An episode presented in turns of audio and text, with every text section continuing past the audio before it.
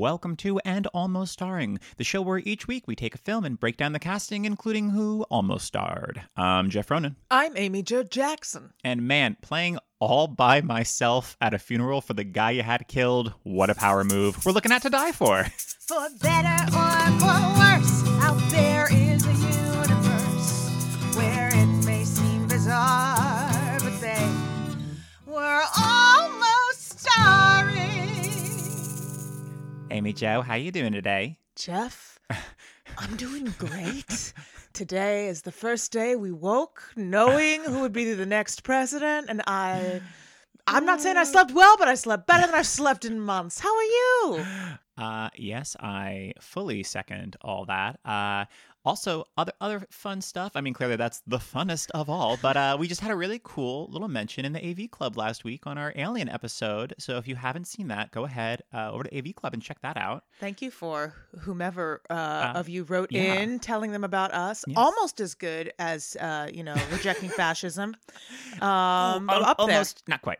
Uh, so close, so close, but no uh, banana, no. But on top of that, one more thing that is making me smile today. We are going to have our very first guest on later. We've got John Say from the Love of Cinema podcast. Ooh. So, so fun. If you've not ch- heard them, check them out. Uh, he'll be joining us in just a bit. It's like we're a real, like, like uh, our podcast is growing up. We've moved from childhood into some kind of awkward adolescence where we're like, let's try guests. Sure. Yeah, exactly. Uh, it's our podcast. It's our first day at school. And, you know, for the first few weeks, we're just kind of sticking to ourselves. We just moved into town. And now we're like, we're, we're having a, we're, this, is our, this is the first time we're having a friend come over for a play date. I'm finally sitting with someone else at the lunch table. Exactly. It's not just us, us two cool kids. Now someone else has si- finally decided to join us at this table. They said, excuse me, is your seat taken? We said, no, not if you're going to sit here. And then that person walked away. But then this time, they someone should else. Stay with us. Uh, To Die For is a dark comedy that came out on October sixth, nineteen ninety-five, and was directed by Gus Van Sant and written by Buck Henry. Amy Jo, what's your experience with To Die For? I had never even heard of it until mm, I know that we watched it together yes. for the first time up when I was working in Syracuse, and that was like December twenty seventeen. Yeah, that sounds um, right. And I was shocked, stunned, angered that I had never seen this movie before uh, because it feels like someone said, so you want a movie alley. You'll like, Amy yeah. Jo, take this one. Yeah, yeah, definitely. This is so, so up your alley. So I was unsurprised that when we watched it, you uh, enjoyed it thoroughly, as did I. So it's so weird knowing Gus Van Sant's other films, which for me are mainly either in the Goodwill Hunting, Finding Forrester camp mm. or in the like, Elephant and Jerry and like Last Days, like just like weirder small like indie films, and this is a much more heightened uh like camp film. It's, it's in certain satire, ways satire more than yes. camp. This is true. This is true. There's a certain this film. I feel like I feel like which came out around the same time, Serial Mom, the John Waters film, mm-hmm. is the camp version sure. of this. Um, I haven't seen it, but it's John Waters, so that's I mean, the camp version of anything. And it's Serial Mom. I mean, that's your title. Yes, so yes, yes. Uh, yeah, but uh, I enjoyed it thoroughly. But yeah, this is only my second time watching it. It's so good. If you've not seen it, highly recommend checking out because we're gonna spoil the we're gonna the spoil Jesus it. Out of it. This is one that I do think. You can, I, I do know we have listeners who just listen to the pod and don't always watch the movies first, but this is one that if, I don't know, I can't recommend strongly enough to you that you watch this. Um, and I think you could listen and s- still definitely enjoy the film, but yeah. you know, you won't have the surprise element. um, so I, yeah, before we spoil it for you, I'd say pause, go watch it, enjoy the crap out of it, and then come back and hang with us. Great. Now that you've unpaused and you're back, I hi. Hope that you enjoyed the film. Hello there. Hi, hi there. Welcome back to our table. Please put up your chair. So good to see you. So good to see you. So spoilers ahead. If you have not seen To Die For. And if you haven't, you... again, you should. Or you haven't seen it in a while. Here's a brief-ish synopsis. Suzanne Stone has always been obsessed with being on television, aspiring to become a world-famous broadcast journalist. Despite his sister Janice's concerns, blue-collar Larry Moretto marries Suzanne, and she uses the money from his family restaurant business to keep herself financially stable. She takes a job at a local cable station in the hopes of climbing the network ladder, and through relentless persistence, Suzanne is eventually promoted to doing the station's evening weather report. When Larry starts asking her to give up her career to start a family and help out at the restaurant, Suzanne immediately begins plotting to get rid of him. To this end, she uses the high school subjects of a T V documentary she's been making, Teens Speak Out. She seduces one of them, Jimmy Emmett, and manipulates him and his friends, delinquent Russell Hines and the shy Lydia Mertz, into killing Larry. Now, can we just take a moment? We, when you say also like that she's working on like this network, I mean, it's, it's, it's no, like it's, it's yeah. like uh, public access practically, right. you know? Yeah, but she's like, what? What is it? She's just like the, in charge of like the weather station, like the weather channel. She calls whatever, it like and, the the weather report, or not the weather report. What she call it? Whatever it is, Wayne Knight, who's like the owner, is just like like. Weather, st- like weather station, like yeah. weather channel, like what? It's like, this is not a thing. This is, she's it's really, they're just looking for someone to get bagels. Uh, they're looking and for a P A. They're looking for a P A. And uh, instead they get, as he says, gangbusters. It's so great. And then her in her little like pink power suits and her bright yellow pumps, which I must say I was thrilled by, um, with her giant camcorder. Oh, man. And she's just there like with her handheld, like talking to these these kids, calling it Teens Speak Teens Out, speak and then out. asking them about drug usage and stuff. Right. I, I was curious by the end of the film mm-hmm. how early she had decided. Was she, did she decide to do this only to manipulate these kids, or was this? Did she really think it was also going to be a major project, or both? That's a good question because it they, clearly they was around... not Wayne Knight being like, "Here, yeah. you know, what would be great." No, no, no. Well, she every day she's coming in with all these ideas True. of like stories that she could do. She's so I like think the that's... the evil working girl. She, she kind of she kind of is. It's kind of if you just made yeah. It's if you combine like working girl and like Reese Witherspoon and Election, yes. but also made her not smart because she's got so. This this character is so brilliant to me because she's got such drive and determination, but she's also she's an idiot. Delusional. She's completely delusional. I think she's more delusional than she is stupid. Okay. Fair, you know, well, fair enough. I, to me, I'm thinking of there's this that great scene with her and uh, George Segal in an oh, uncredited cameo where yes. he's she, she's just like telling this story about this like wannabe.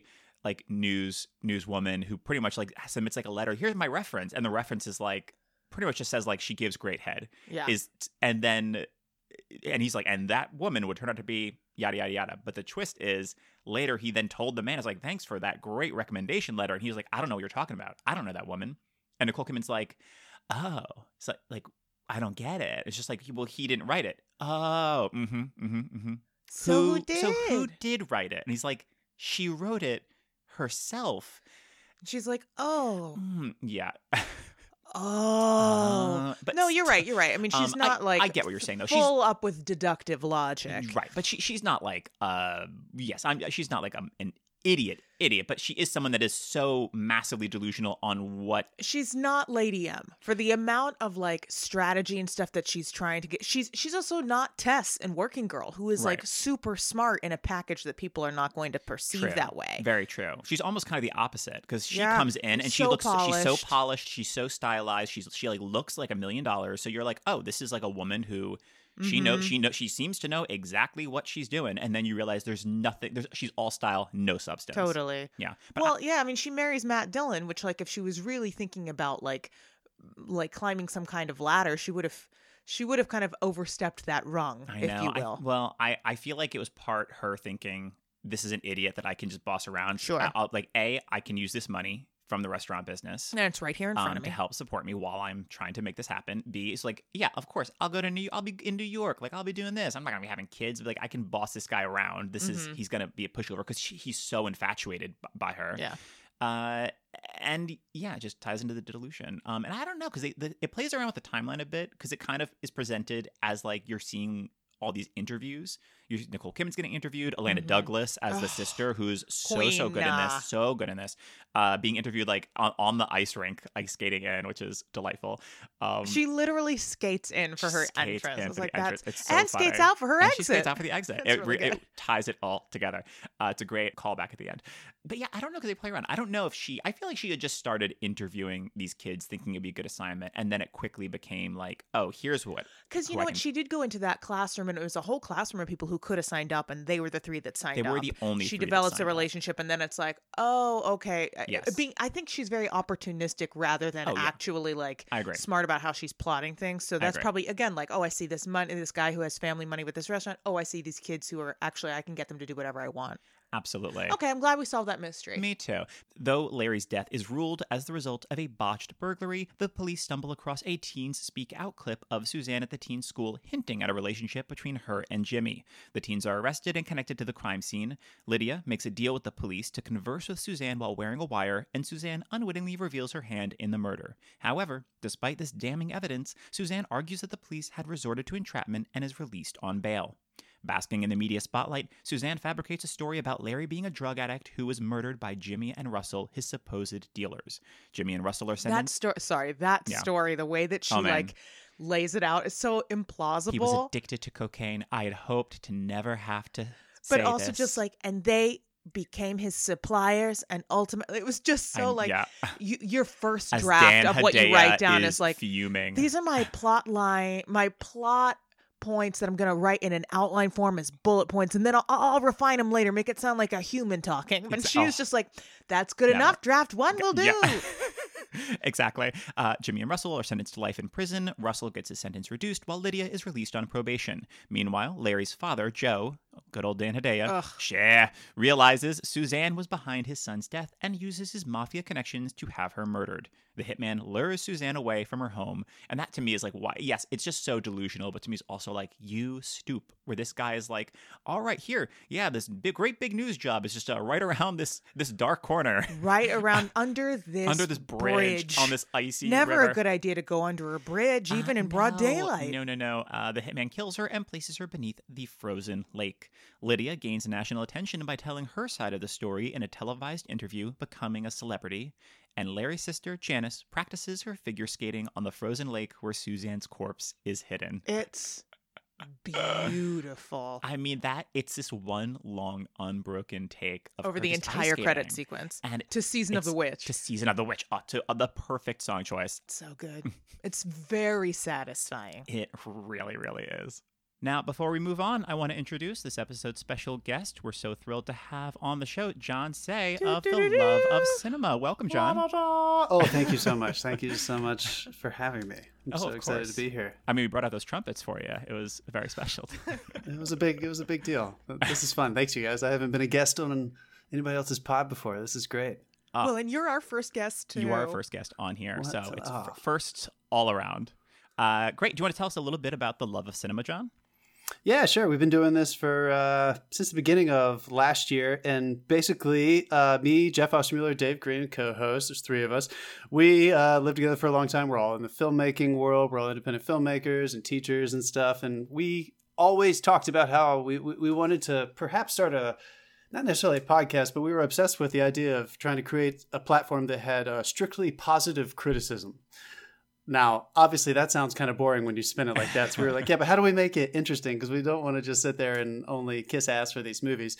So there is a drinking game around it. So basically, we're drinking the entire show. And anytime anyone says anything that's lazy or not constructive or stupid or just mean, you have to drink. And so we started doing it by the uh, the years. We did some franchises and everything. But basically, yeah, we try to have fun. We try to speak constructively about movies. And whenever anybody makes a stupid mistake, they have to drink, so hopefully people play along and stuff. I'm doing it for, again, like almost a year now. We're coming up on that maybe the next three months. And uh, yeah, it's been going well. We've been having way too much fun. We definitely want to get you guys on there at some point. Absolutely. Absolutely. Well, uh, I, you'll have me on very soon, because I think we're yeah. dropping these around the, the same time, because mm-hmm. we wanted to tie that in, because you were doing uh, nineteen ninety-five. You're going to be on with us uh, tonight. tonight talking actually. some Batman Forever. So I love how well this timed out, because we're over here now talking about a different nineteen ninety-five Nicole Kidman movie, uh, To Die For. John, had you seen To Die For before?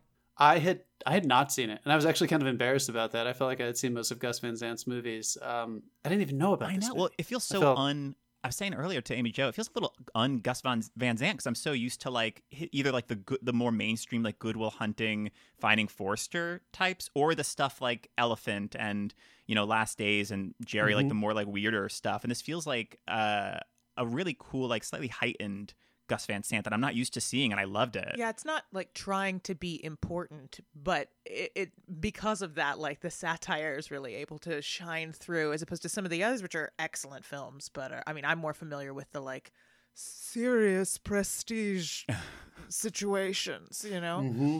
So it feels yeah much quirkier. Yeah, I thought this was yeah quirky was the word I kept going back to. I was like this, and because of that quirkiness, it did have like a. a very nineties independent film oh, yeah. kind of tone throughout. But I kept, I'm not gonna lie, I kept expecting Gus Van Sant to subvert that at some point. I thought it was going to go way darker yeah. than it ended up. It kind of maintained that that tone throughout, which I thought was interesting. Uh, I don't think I would have guessed he directed this had you not told me who directed it, had I just watched it blind. Yeah, yeah. If I didn't look anything up and didn't know anything about it, I don't know who I would have guessed, but not him. Yeah. I get that. I could see almost like if I had to have guessed, like uh, just because of Election coming out a few years after, like maybe like an Alexander Payne, just still in that like exactly satirical. That's exactly who yeah. I would have guessed it. Alexander Payne for sure. Uh, cool, great. So the casting directors of To Die For were Deirdre Bowen and Howard Feuer. Bowen, a two-time Emmy nominee for Joan of Arc and Life with Judy Garland, Me and My Shadows, has also cast such projects as The Dead Zone, The Fly, Billy Madison, A History of Violence, Eastern Promises, and Kim's Convenience. And Feuer cast our previous episode, The Silence of the Lambs, along with such films as Dead Poets Society, Basic Instinct, and The Truman Show. Well, we love we love eclectic people I in our eclectic. Field here. Well, I love how much that first one is just all like all David Cronenberg, and then in the middle, Billy Madison, which I wonder if it's just like, I don't, I, I want to cast a real dumb, dumb comedy. I'm done casting these terrifying, terrifying films.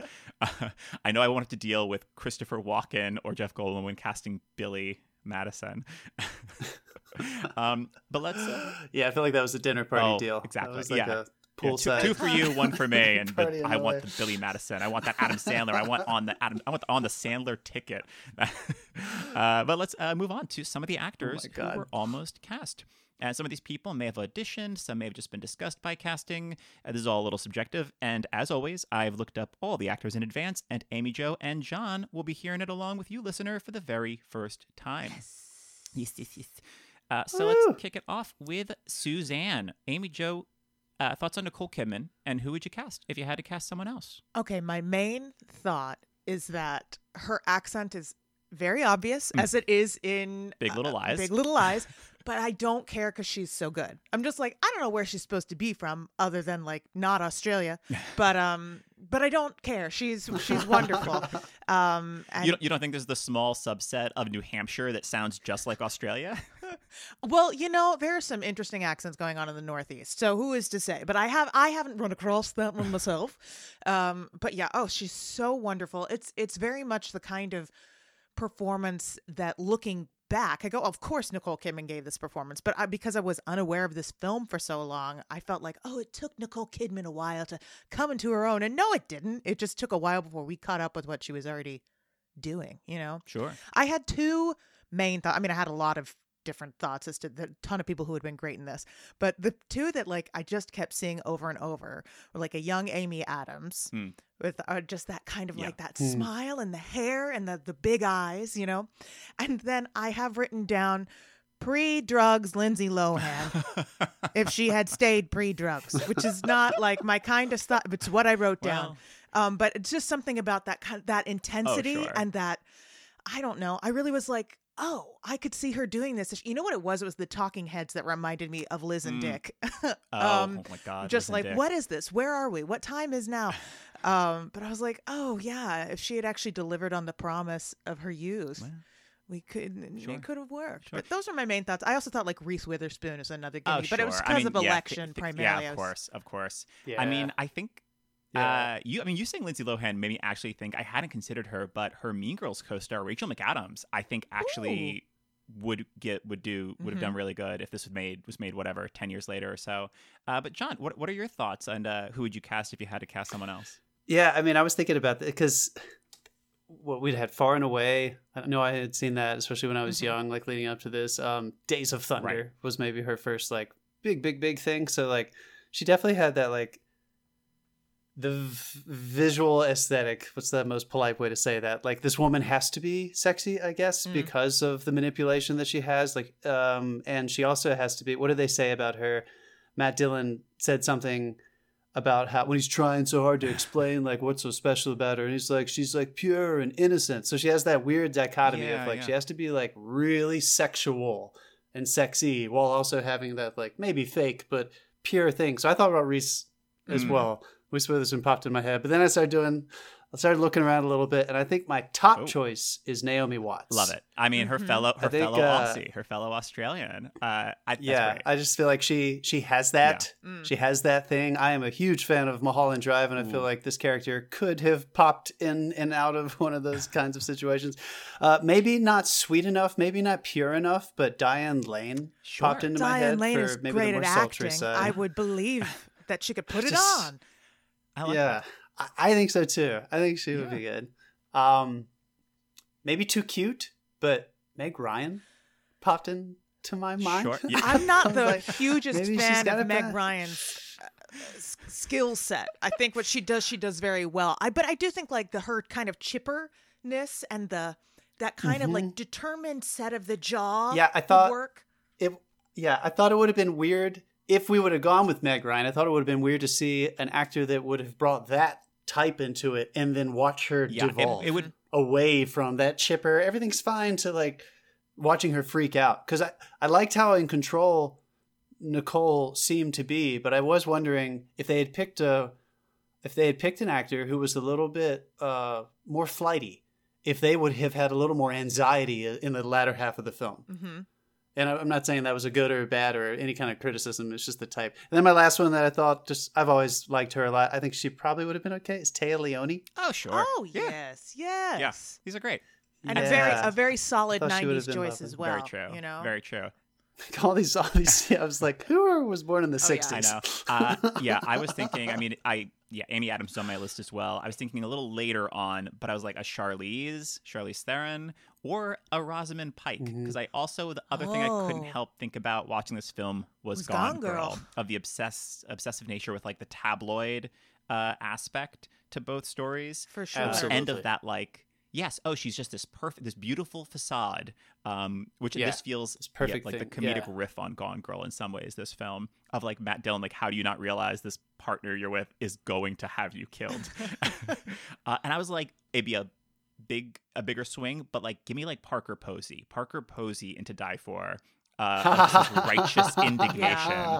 Um, I almost wonder, I mean, uh, I'm a huge fan of Parker Posey, good. But I do almost wonder if casting someone who is primarily known for comedy doesn't in fact lean too hard in that direction. This is and true. And I think one of the things that's so mm-hmm. brilliant about Kidman's performance is it's like she's I don't know, she's not in on the joke. Nothing is a joke to her. True. You know? And yeah. and Parker Posey yeah. does that intensity super well, but she's also so so funny. It's yeah. like there's some people who it's like hard to for the audience to disassociate from that, but also sometimes for the performer, if they know they're in a comedy, to not like goose it ever yeah. so slightly. Yeah. There's something about her that was unrelatable. And I think Nicole Kidman is kind of, in a way, she's always had that. Like even her more dramatic performance, like in The Hour, she tends to play like women that are, you can't, you have trouble accessing. Mm. And I feel like this is a, a specific kind of, you know, like the pretty put together, seemingly put together woman in that tiny town that no one seemed to really understand. Everybody, you know, you're just learning bits and pieces about her through like these anecdotal perspectives from people who knew her. And clearly nobody actually knew who right. she was. I think that really, so, yeah. Oh, sorry. What were you going to say? No, no, no. I just, I, I agree with you. I feel like Parker, yeah. we may have had too much fun with Parker. As much bit. Fun as a we would have had. Yeah. That's the, the full-blown, full-blown comedy version. Yeah, but I think what you, you struck on something that I think Nicole Kidman is always so successful at is that, like, like with Big Little Lies, in a very different way of the, the exterior yeah. of, like, the perfect life. Yeah. And then you don't see of, like, the underneath that facade of everything going on underneath, whether or not it's in that case, like, an abusive marriage, or in this case, it's because this woman is psychotic. Um, but I think she does that so, mm-hmm. so well. Uh, so this was really her like breakout role. Like as you said, she was kind of known for being Tom Cruise's wife because right. she had Far and Away, she had Days of Thunder, Um, and her first like big thing was uh, Dead Calm, this Aussie thriller with uh, with Sam Neill and Billy mm. Zane. Uh, but so she had said, she, "Wait, she, is Billy Zane Australian?" He's not, but I think that he was just like, "Okay, I, I was going to have to reassess sure it's an Australian a lot." Film. No, no, no. You do not. Do, you do not have to reassess Billy Zane. Billy Zane. um, I love when he comes oh, up, though. Sure, why not? Why not? Billy Zane. Sure. Uh, but so uh, Kidman had been in Hollywood, and she was kind of frustrated with like the roles that she was getting, and she was like, "Where's like the the films like these like the real art house films?" Um, she loved Gus Van Sant. She'd been a huge fan of his ever since seeing Drugstore Cowboy in uh, an art cinema yeah. in Sydney, and so when she learned that this film was getting made, she like called her agent, was like, "I got to get a part of this, no matter what." And uh, her agent suggested that she find his home phone number and just call him up. And she called him up, and they just talked for two hours. And uh, what it Van... worked? It, it, I'm, it doesn't always work. But in I, this I would case, say a home phone wow. number rarely is a good uh, plan. Well, this is what Van Sant said. Wow. Van Sant said, "I'd wow. seen Nicole in Dead Calm, where she played a horror character under duress, and the movie she'd done with Tom Cruise. None really indicated that she was right for this movie, but she was so excited and forthright on our call. She said she was destined to play this part. I thought, if she's this into it, she'll probably do a really good job." And he called her back two hours later and told her she had the part. Wow. Jesus. But wow. for this role, I That's feel like perfect. It makes sense where you're like, oh, this the tenacity well, makes, yeah. of the actor combined with the tenacity of the character. You're like, yeah, oh, exactly. absolutely. This obsession with mm-hmm. the... the camera that she has in the character. And and I feel like in Nicole's defense, she also, it was, it sounded like in her mind, especially now that we can look back and see the, the breadth of work that she has and her weird range and her weird type. It does make sense that at the time she wasn't just a young actor saying, oh, I wish I had better roles. I feel like she knew, like, I have a very specific thing that if I access, I'll do it better than all the really yeah. pretty women. I have something to parts, say about that. And I'll this. do it more interesting. Yeah. Ah, that's yeah. cool. I don't know. Sorry, it's that's... Yeah, I think that's that's so like nail on the head. Uh, and this, she won the Golden Globe this year, so this was like a real like, oh, you are an actor. Wow. This is not just you know getting a little out from under the shadow of Tom Cruise. And to that point, there's a scene because this is based on a book. There's a scene in the book where Suzanne muses about who should play her in the movie version of her life, and she says, Tom Cruise's wife would be good. No. So it's like. It did she know that? Did she like read it? I'm. She Sh- might. Have. Shame on you, Gus Van. Gus, how did you not know that? When, you know why didn't he consider it? Uh, Nicole Kidman type, since it's been laid out in the novel.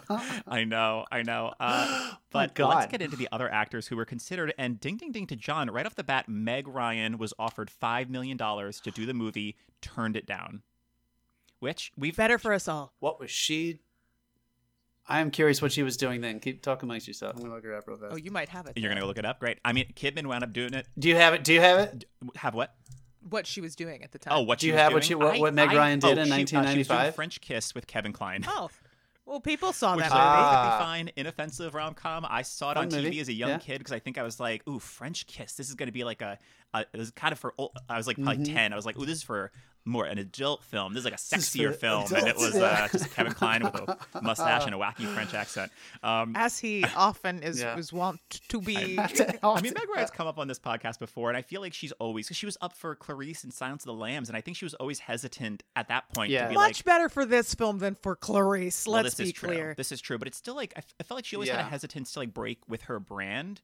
Until it was yeah. kind of too late. And yeah. then it was like, she was like, okay, I'll do like, uh, in whatever it was, In the Cut in like two thousand three, I'll do like a thriller and I'll be like naked and whatever. And I feel like it was like a, a, too little too late before people were like, oh, Meg, we you, now we definitely can't see you as this now.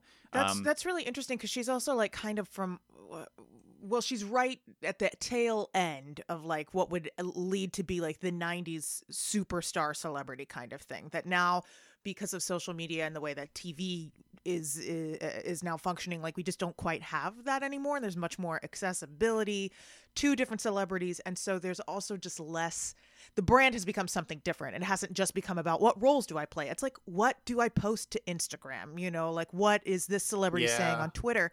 And so there's also like more of a desire, I think, for stars, quote unquote, to also like play different parts, but you still have people like of her generation. You have like a Julia Roberts or even like a Hugh Grant who anytime Hugh Grant does something that is different than like oh, shucks, I'm this affable English guy, people write about it because he's of a generation where it's like, I just do the, the one thing and I do it the best. I do my thing. Yeah. Do you think, yeah, I mean, I, God, I, don't, I feel, I don't want to put her in a box, but like, has she, had she up until that moment ever done anything where she wasn't on the positive side of the story? Has she ever taken a risk to play somebody who could have been perceived as negative or had any negative traits or antagonistic the way this woman is? Was she well, scared? I, was she scared to break away from that? Neg- I, I would pref- call it negative of how long it takes her to order a dang salad and When Harry Met Sally, but that's hey. just me. Uh, yeah, I don't think so. I mean, there's a lot of, you know, yeah. you've got your Sleepless in Seattle's and you've got your When Harry Met Sally's and whatever. I, I, I'm sure she has, but they might have just been films that didn't do well. And whereas the rom-coms and all were the films that did well, so it felt like, well, I'm just going to stick with what works. Though I do think that, like, having mm-hmm. someone like that where you have such an ingrained idea of them and what they do and playing against that by tweaking it would be very in interesting. Yes. It's very interesting, yeah. These casting directors, obviously, they have a big-ass career of doing this stuff. I think that was wise. It was a good first choice. If that was part of their first yeah. offer, if they, you know, you know, got that together with Gus Van Sant, I think that would have been very interesting because, like, we could not have been... At that time in her career, we could not have been more primed to, to flip this have Meg yeah. Ryan mess with right. us. It's like, yeah, between yeah. Sleepless in Seattle uh, and yeah. You've Got Mail, imagining the poster of this Meg Ryan with the like, I'm like taking the robe off of like all she wanted was a little attention. Stepford, why? Like, what? Yeah. Meg yeah. Ryan, America's Sweetheart, what? Okay. Yeah, yeah. Uh, totally get that. Yeah. Totally get that. Uh, Michelle Pfeiffer was oh, considered. That makes a lot of oh, sense. That why did none of us of think course. Of that? Oh, of course, man. Oh. She was dealing uh, with oh, some perfect. High schoolers in a different way in nineteen ninety-five, doing Dangerous Minds. Very different. Very different. different. Oh, different. Sweet, cool. Helping shape those dangerous minds, not turn them into dangerous minds. Not, n- not traumatizing and abusing like that those minds. Exactly. Yeah. Um, but yeah, I think yeah. she'd be great. Michelle Pfeiffer would be great. Patricia Arquette was considered. Huh. I I almost I almost wrote her down. I feel like she's, you know how we were saying Nicole has that thing that is not quite totally accessible. I feel like Patricia is even more like, it's almost like a, a flaky distance like away from her sometimes when she plays those like nicer, softer characters. But again, I feel like a Lynch, David Lynch has used her really well before in that kind of, we almost know who she is and we don't know who she is. In a way, I feel like she may have been too dramatic. Mm, maybe. Mm. I, Like, it, yeah. if, she, if like maybe so when she flipped it, it would have gone too dark. Cover, yeah. Like on the latter, again, the latter half. I think she would have been really sweet in the first half, and then it would have been. Because Nicole Kidman in this know. part is not aware that anything dark is happening. It is all striving upwards and towards something, some bright flash bulbs. And it's like, well, yeah. this is just what has to happen. Even when she's like, you know, yell- mm-hmm. when like Lydia is trying to come to her house and it's like Jimmy's outside, like it's like he just like loves you. We want to know. We're so scared. And she's just, she's mad at them the way like someone would be if you got their restaurant order wrong. It's like, you got the food wrong. And like, yes. you keep like giving me, my food is still cold. It's in the, it's in that, uh, it's in that one exchange. I can't remember who says it, where some, somebody says, what happens if anybody says no to you? And she says, no um, one ever mm-hmm. says yeah. no to me. I mean, that's the character. So there was also like that, that strength and that status that, I mean, Nicole, she's a tall woman, but she also, she just carries herself. There's almost like a regal, like power mm. that she just has to her type. And I, I don't know if Patricia would have had, or Meg mm. for that instance, would have had that kind of, what happens if you say no to this woman kind of weight behind her. I don't know. That would have yeah. been interesting. Uh, yes, but Patricia Arquette, uh, I probably, it, the role could have been hers, but she had to go to Asia for six months to film another movie. I believe it was this movie Beyond Rangoon. Uh, and so Van Sant was like, great, let's wait for her to be done and get back. And in that six months is when Kidman called him and he was like, well, maybe we don't need to wait the six months. Wow. So it was probably, once Meg Ryan turned it down, I think it might have been Patricia Arquette's to lose, which that's what happens if you, you know, six months away. She is great. I do wish, I always wish I would have seen more of her. Totally. I love Patricia Arquette. Yeah. I, I feel like she was not utilized well, enough. Have you, have you seen, um, yeah. oh, was it uh, Escape from Dannemora, the Showtime series? Oh, no. She's so good. It's her, her no. Benicio del Toro, and so uh, Paul Dano, the three of them. Oh, so shit. good. So good. Uh, wow. Yeah, highly recommend. I think it was on Prime because it was on it was on Showtime. I think it was at least was on Prime a little while ago. Uh, I watched it. That was in the beginning of, of the pandemic when I was like, I guess I'm just gonna watch everything under the sun. So long ago. Yeah. Uh, there's a little weirder one. Jodie Foster was considered. Well, if Meg Ryan can be up for Clarice, then that's that's uh. Wow. I'm not like absolutely not, but it is a little less of a gimme than than some of the others. Yeah, I mean, sh- she's probably got the chops, oh, well, sure. right? We could Jodie we could say Foster. Like, okay, she's got the act here.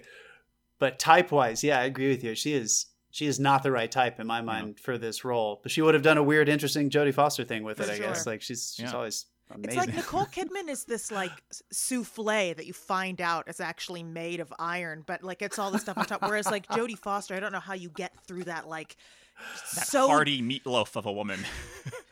Look, the metaphor isn't one hundred percent sound. I didn't really think about it. Um, but yeah, exactly. It's like it's much more like there could have been forceful and, and straightforward. There could have been an interesting, not to pull on like other of her famous roles, but like uh, she often like plays up in her class. Mm-hmm. She's always like struggling. So it could have been interesting to see a girl from a town that size trying to be the yes. most beautiful yep. girl. Trying to wear that yeah. much makeup and that hair, like that that could have been interesting to see her a little more desperation, yeah. not quite owning it. It would have been very different than Nicole casually owning right. it, but I don't know, maybe that would have been more obstacles to play with. That could have been fun for her mm-hmm. as an actor yeah, for sure. I dig that. Uh, Jennifer Connelly was considered. Oh, I like that. I mean, it's just oh, a great, that, the severity, I think she has like down pat. That of uh, I mean the eyebrows, those mm-hmm. eyebrows alone of just imagining that. Like, They'll do, do a lot no, of acting. How do you say no to those eyebrows? So many close-ups. that, that close-up they kept coming back to, just eyebrows. Eyebrows, eyebrows. She would have been great. She's like the brunette Nicole Kidman. I feel like they they've all they're very fairly similar to me. I think there's a little more evil potential in Nicole's type that we've seen her and doing her work than than Jennifer over the years. There's a little more sincerity to Jennifer Connelly, I think, but. I love her. Yeah. She was. I loved her since I mean, The Labyrinth, you guys. When we were kids, I was like, "Give, Give me, me that." Of, She's so you cool. Have no power. Just over wanted to hang out with her. yes. yes. Yeah. Su- Su- whereas Suzanne in this film would gladly give over a baby to a Goblin King if it would get her on T V. She would. She doesn't want a baby anyway. Oh, please, for sure. Please, is, is there David a Goblin Bowie. King I can make a deal with? uh, I have a feeling. Amy Jo's going to like this casting option. Joan Cusack was considered. She's perfect. For Suzanne. She is on my mm. list, but I was trying to keep it under, you know, I had like ten people. I was like, this is too many. But just obviously Joan Cusack, Adam come Stanley on. Values, Debbie Jelinski. Oh, come on. Uh, yeah. That definitely, definitely. I would love I that. I feel like similar to my idea of Parker Posey. I feel like that does put it far more in the full-blown comedy camp. Um, However, I do think, again, Joan Cusack, we mainly know her for comedic roles, but they're not necessarily in like broad comedy the way like yeah. Parker Posey is in Waiting for Guffman. You know, yeah. it's like that's true. There's a, just a different quality to like. At what point does someone walk the line between like a comedic actor and a comedian who is also an actor? And I feel like obviously Parker Posey is a comedic actor, but because she does a lot of comedies with comedians, it feels like th- there's a little bit more of like on one line or the other. Yeah. Ding, ding, ding again to John. Diane Lane auditioned for the role. Yeah. Which I, yeah. Aw. She'd been great. I mean, of course, you know, Diane Lane would uh, go on to give many great roles and really, uh, what was it, uh, Unfaithful, you know, got her the Oscar nomination in like two thousand two yeah. or something. Yeah. But this would, I think. It... Is she funny enough? Does she have the comedic it's side good, to her, or is she just way too sensual? It's, it's just she's just playing sex. I know. I'm trying to think of like the other films I've seen. She's her in, just walking. Uh, I mean, of, of like stuff that might have been a little lighter. And honestly, it's, when you t- all right, so when I looked this up initially, when you told me about this last week, and I was like doing a little research on the movie, I think looking back on it, Gus Van Sant directing, I thought it was going to feel more like a movie that Diane Lane would have mm. played this role in. It, you know, it's, again, it surprised me with this quirky thing Less that we're talking satire, about. Yeah. So, yeah, if he had gone more dramatic and a the little Diane bit more Lane is totally dark, dark, dark is, comedy, because she would have been. I, yeah, I, feel like, been I mean, I think you kind of need you need that level of satire and that quirkiness, because otherwise, this film is so depressing. If it's, I mean, some of these scenes with the like stuff with the between kids. Her and Joaquin Phoenix is like this is just gets so dark, but because it has that. Little that just that it manages to like ride that line like so well. Wait, I'd like to read yeah. one of the notes I took during the film. I just want to make sure I get it verbatim. This is notes on a scandal, Please. But trash. um, and I don't mean the movie's trash. I mean it's like somehow like trashier trash. Than notes yeah. on a scandal. Yes, this this movie could have used Judy. It kind of reminded me around. Of Fargo a little bit. It had mm. kind of that small town Coen Brothers murder yeah. thing going on. But again, I feel like where they decide to like turn and go like really violent and dark. This one kind of stayed in that like in that kind of quirkier satirical place. She she totally oh, I could have done. But instead, she was doing in nineteen eighty-five Judge Dredd with Sylvester Stallone.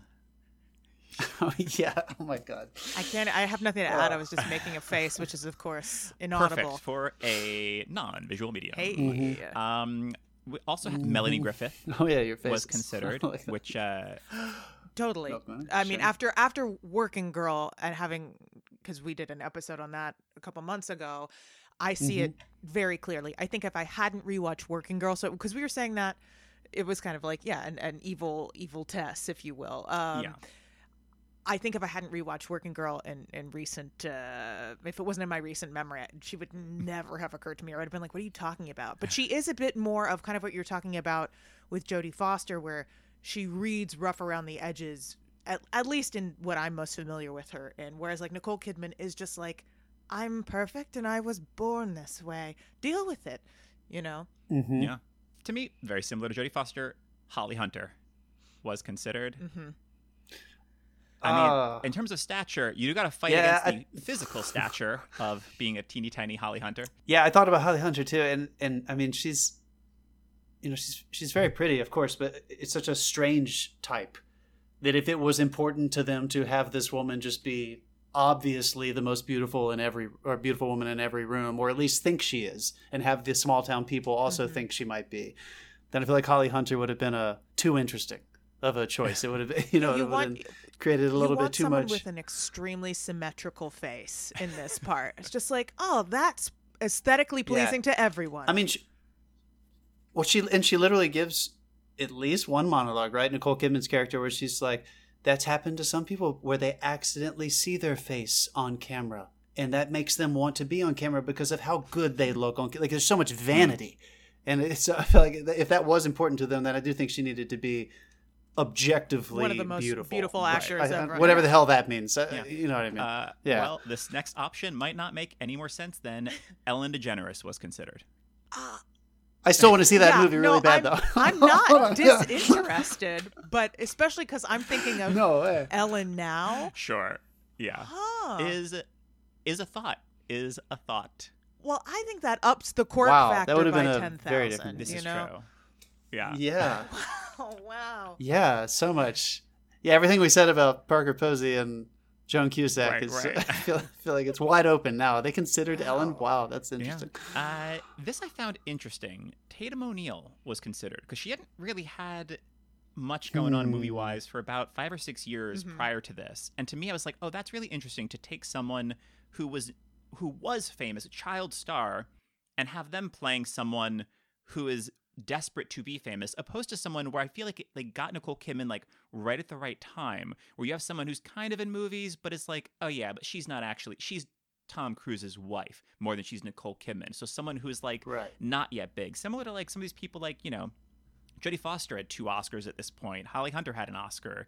Of the people that were you're like, yeah, but you're playing at something, opposed to the Nicole Kidman who's like, I am desperate to be taken seriously as an actor. Well, and it also plays with the audience's preconceived notions of these people. If you have Tatum O'Neal, we're reading a double narrative with yeah. that, because like we're not unaware of where she came from and who her father was and all this kind of stuff. Like that just is going to play into our understanding of the film in a way that I think you're exactly right.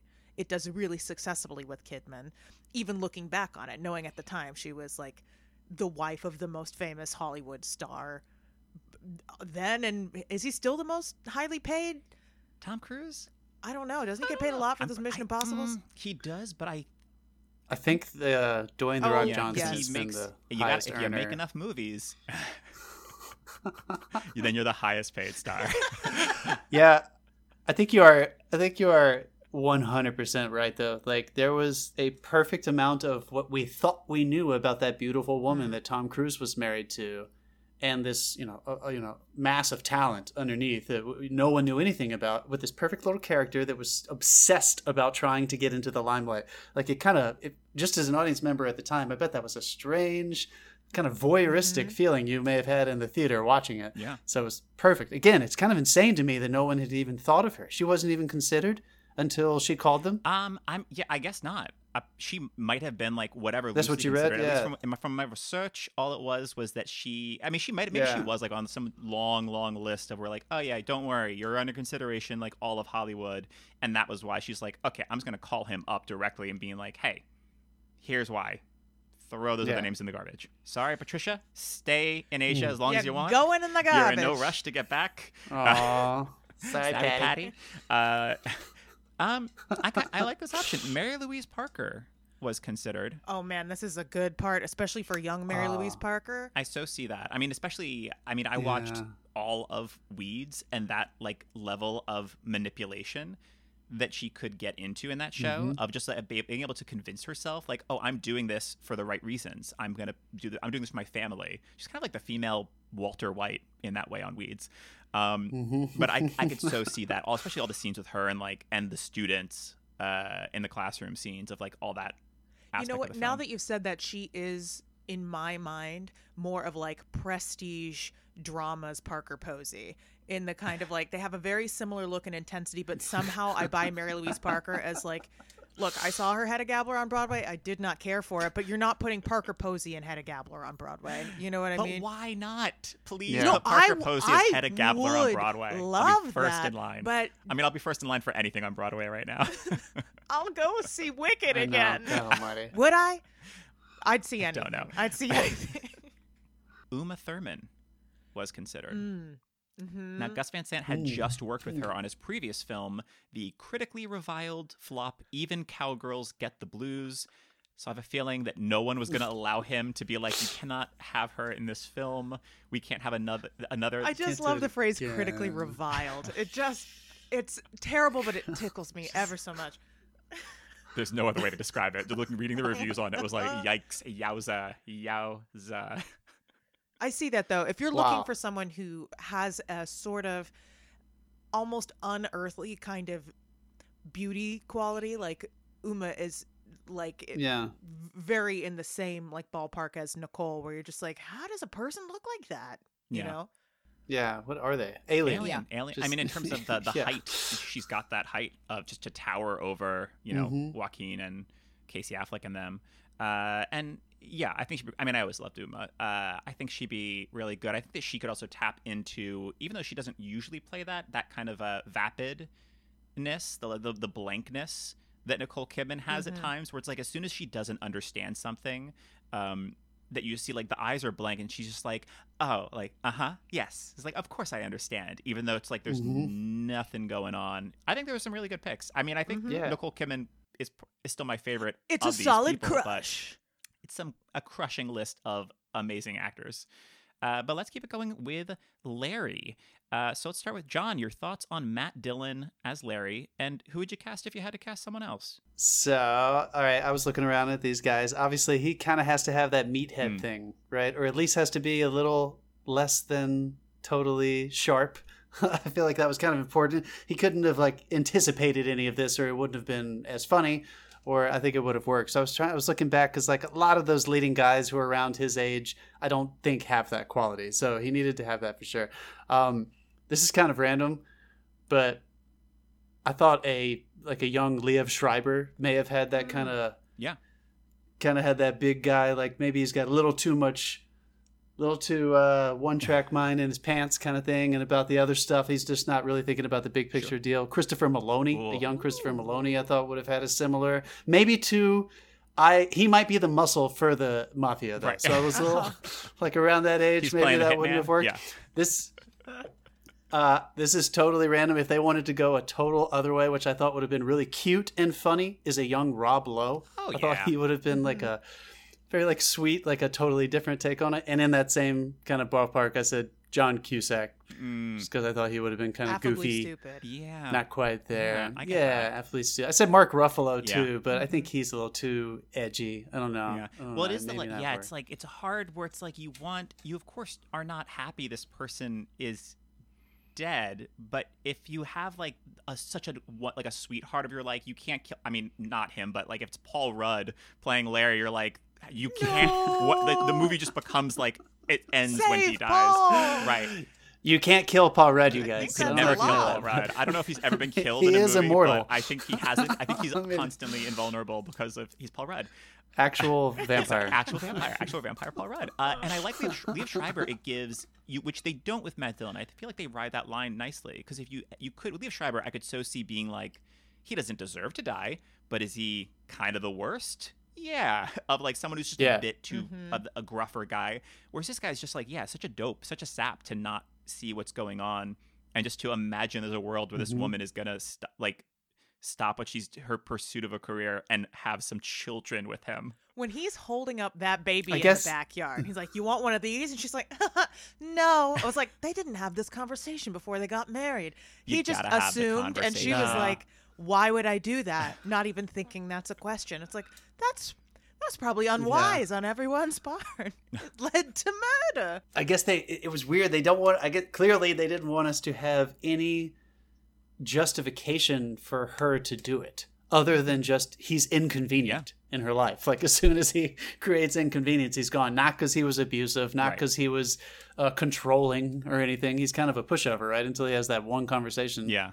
Um, mm-hmm. But Amy Jo, uh, what were your mm-hmm. thoughts and uh, who would you cast? I thought he was great. I'll be honest, I don't have a great depth of knowledge as to the career of Matt Dillon.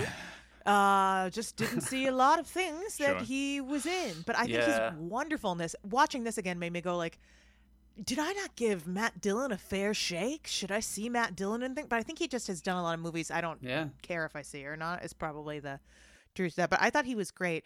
Um, if this movie was made a little bit later, I actually thought, thinking back to Gone Girl, like Ben Affleck would actually yeah, be really I mean, great in this part. You get yourself Rosamund Pike as Suzanne. Yeah. You get yourself you ben get yourself Affleck a kind of dumb lug. He doesn't know what's going on, and now whoops, he's getting whoops. killed. And then I thought, now I know this is an actor who mainly works in the American accent, but I think that him in an American accent in this part doesn't make as much sense as him in his native British accent, and that'd be Christian Bale as kind of this like. Mm.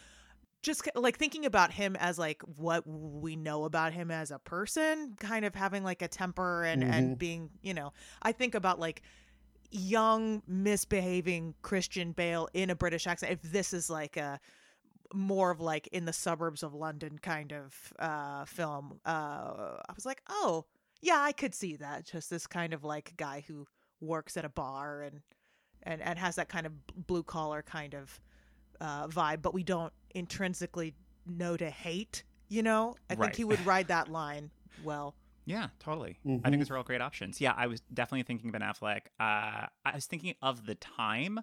I was like, for nineteen ninety-five, I was like an Alec Baldwin of someone who's like also, because mm. you can easily change this so it's not about whatever Italian-American family with mafia connections. It could be whatever you get. I mean, I think Matt Dillon is actually Irish, Irish, Irish Catholic. So he just, you know, he taps into that aspect of it instead. So it doesn't have to be this Italian, but if you're doing that, I could see like the Alec, even though I don't think Alec Baldwin's Italian either, but either an Alec Baldwin or if it was made a little later, like a John Bernthal or a Bobby Cannavale, all kind of Ooh, hit this Bobby similar. Cannavale, I'm into that sweet spot. Um, but yeah, I thought Dillon, I thought Matt Dillon was great. And in terms of who was considered, hold the phone. It is time for us to play a quick round of two truths and some guy. Okay. Two of the following actors yeah. were up for the role of Larry, and one was not. John, first. You're going to guess first. Your options are. Okay. So two were considered, one was not. Your options are Stanley Tucci, Tom Sizemore, and Viggo Mortensen. Which of them was not mm. considered?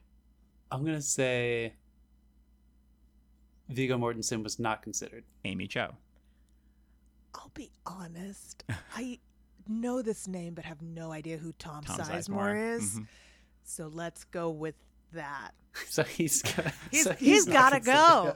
I am sorry, you are both incorrect. As far as I could tell, Stanley Tucci oh! was not considered. Well, it was Larry. Such an absurd choice. I thought it had to be uh, correct. I kind of find them all absurd. Yeah, it's like well, it's just a wild card. Uh, I yeah. know Tom Sizemore was in like stuff like Saving Private Ryan. He was in Heat in nineteen ninety-five. Is okay. work he was doing. He's a difficult man who now doesn't usually get cast in things anymore because oh. he's a difficult man. It's uh, not worth it.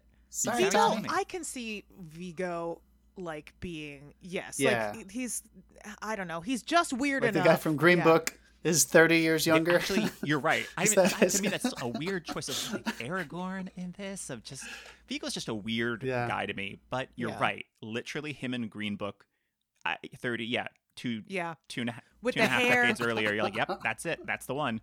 Uh, when was A Perfect Murder? It was like ninety-four or um, around think, this I think, time? I think ninety-six. I th- or ninety, I think ninety-seven. I think Viggo Mortensen in ninety-seven did both A Perfect Murder and the Psycho remake, because that was his year of unnecessary Hitchcock remakes that nobody asked for. Wow.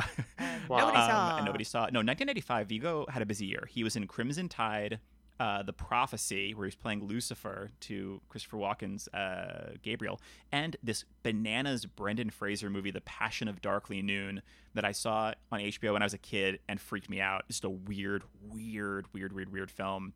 Um, But yeah, weird. Before Viggo really like broke out, but I, I guess I could see it. I can't really see. I it's think so Matt Dillon's great me. Of those guys. Like Viggo Mortensen is someone who I did not know ha- existed until Lord of the Rings. Like truly had never heard that name, and you would remember the name Viggo, Viggo. Mortensen. Yeah. And to find out that he had been making movies all this while, and I had just missed it.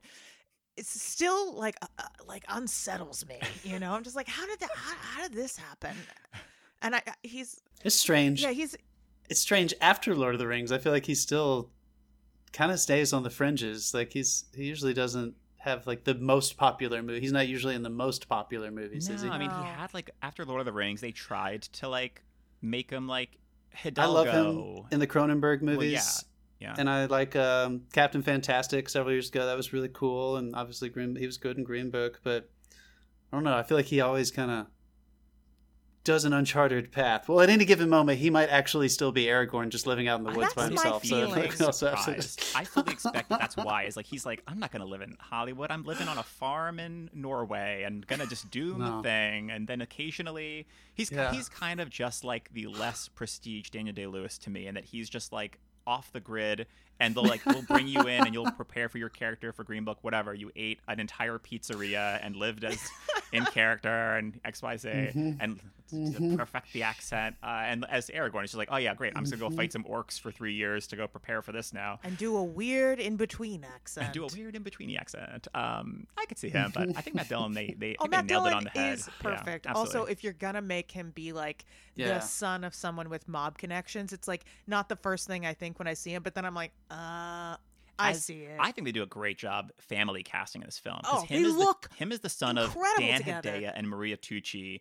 I think is so so good. And the and, sister. and yes, and uh, Illeana Douglas as there's, the sister Janice. There's that shot incredible. Where all three of them, like not Matt Dillon, where the other three are like looking up at the T V together, and it's like their noses mm-hmm. all look. That's it's really wild how you just totally buy that. Like, yeah, this is a this is a family unit. Yeah, it's wild. It I is. enjoyed it. Wild. Uh, but let's, speaking of the other family casting, she's she barely has anything to do in this film, but let's talk briefly about Carol.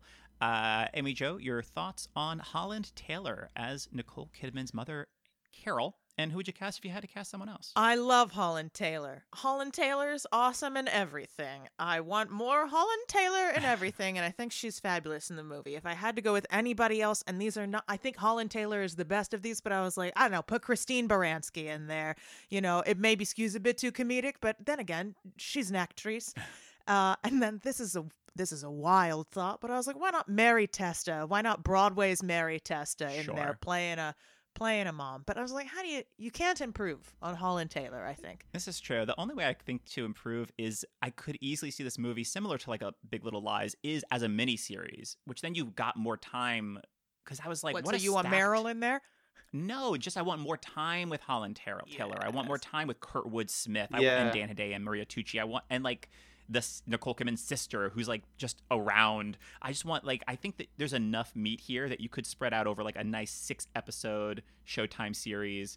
Um, I don't need this to be remade, but if that was what had happened at the time instead, just to get more time because you've got like amazing actors with like like Holland Taylor with not much to do. And in this really weird relationship to each other, like post murder and them all finding out what happened and they're all in this talk show together, but also like they're laughing together. Like, it's so strange to think, like, what is that dynamic like between all of these people? Like, it's hard to tell because they're, like, on T V, yeah. you know, so they're all, like, making nice. But is that is is that uh, talk show where the, the the four parents are on? Is that supposed to be after Nicole Kidman's gone missing? When does that take place? Yeah, I'm not sure. Or if it's, like, during the trial, maybe? Yeah, I thought she was already already dead. Because I feel like that, they said that's the last time yeah. we saw her. Uh, yeah, I couldn't they, remember. They made who, a couple yeah. comments like that.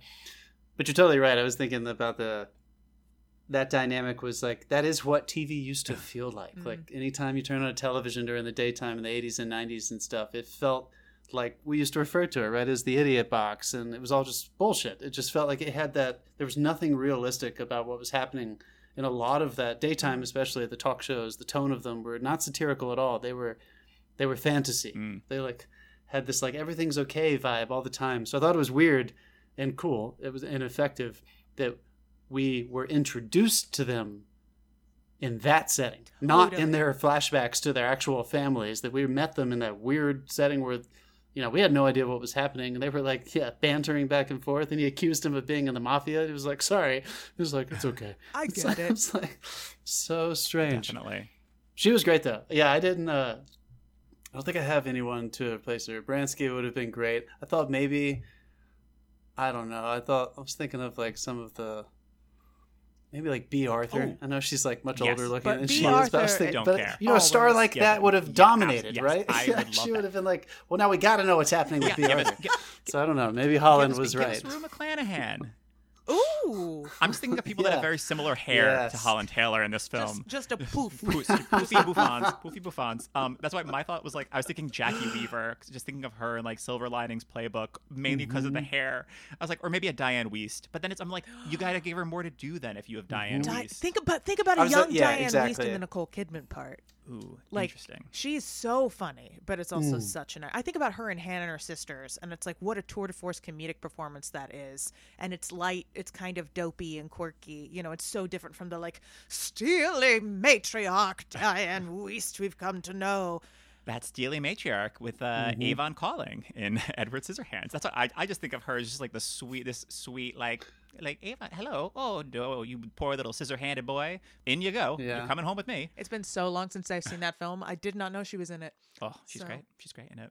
Um, but here's who was up for Carol, which it has. I have to imagine that maybe there was a longer cut of this film or they just had more scenes. Sally Field was considered. And if you got Sally Field as the mom, you got to have no. more for her to do. There's some scenes that yeah. were cut. Yeah. Or she yeah. said no because she was like, you think I'm going to do what? For, for what? Could be. Yeah. Yeah, but I mean, I mean, type yeah, type wise, like totally. I think it could have worked, but it, yeah, totally, totally agree with you. I don't think they could have possibly had someone with You're that stature. You're sitting there the whole movie waiting for a big monologue or something, you know, that then never arrives. Yeah, when are they going to have their exactly? Confront? Yeah, yeah, exactly. There's no confrontational scene yeah, or anything. Sim- similarly, originally cast was Susan Sarandon. Well, t- good type I, wise. I did. I thought about her, but yeah, but again, it's just. There's, they must have cut something right. out. Like this would only have made sense if their family had had another scene that was just them, and there was. Because remember when uh when she's gonna get married, uh the mother doesn't even talk to her. So Holland Taylor's character doesn't have the talk. It's mm-hmm. her father who says, "I don't know about this guy," and he tells the story about how she laughed him right. off, and that's like the last time they have a private moment with her in the entire movie, and that's like twenty minutes. Yeah, in. And you get that wonderfully. Creepy so, moment yeah. of Nicole Kidman kissing Kurtwood Smith on the cheek, and she's like, "I'll never find anyone better than you, Daddy." And he's oh, like, his, "What? What? Oh, yeah. What? Uh, what? what?" um, but now instead, because it was nineteen ninety-five, oh, instead of doing this, Susan Sarandon, good choice, because she instead did Dead Man Walking and won that Oscar. She so, did okay. I mean, come on. Uh, Slightly better uh, role, I guess. Yes. Little a little bit more little to more, do. A little more meat on the bone just, uh, for that role. But I do think that not bit. having a major star in that role means that all four of those actors can really just, those those roles can be populated by character actors who are total like that guys. Yeah. You know, like yeah. if you don't know who Dan Hedaya is, mm-hmm. you still know who Dan Hedaya is, even if you don't know his name. You've seen him in a bunch of, you know, and so they all kind of feel like the type of folk that are like really good at coming in, nailing something in a very short amount of time, but not attracting too much attention to the performance just by virtue of them existing in it. Yeah, I totally agree. And this is like, this is the whole conversation I'm sure y'all have, you know, all the time, right? Like the art of casting, mm-hmm. like it, it would have been very irresponsible for any of those people you just listed to be in this role. there, there would have been, we would have been confused why they're not talking more often the entire movie. Yeah. yeah. When is Sally Field going to go right. off? Or like, or when is Susan Sarandon going to... Yeah, it's a, it's a good Definitely. example. Yeah, you have certain yeah. expectation. And it's also because this cast, it's such a stacked cast, but also because so many of these actors would then go on to be so big. Um, I mean, Nicole Kidman, of course, and uh, our next person, uh, Jimmy. So, John, your thoughts on Joaquin Phoenix, uh, who had like... I was like a, a child star in some stuff, and then like yeah. five or six years with nothing, and then this was like...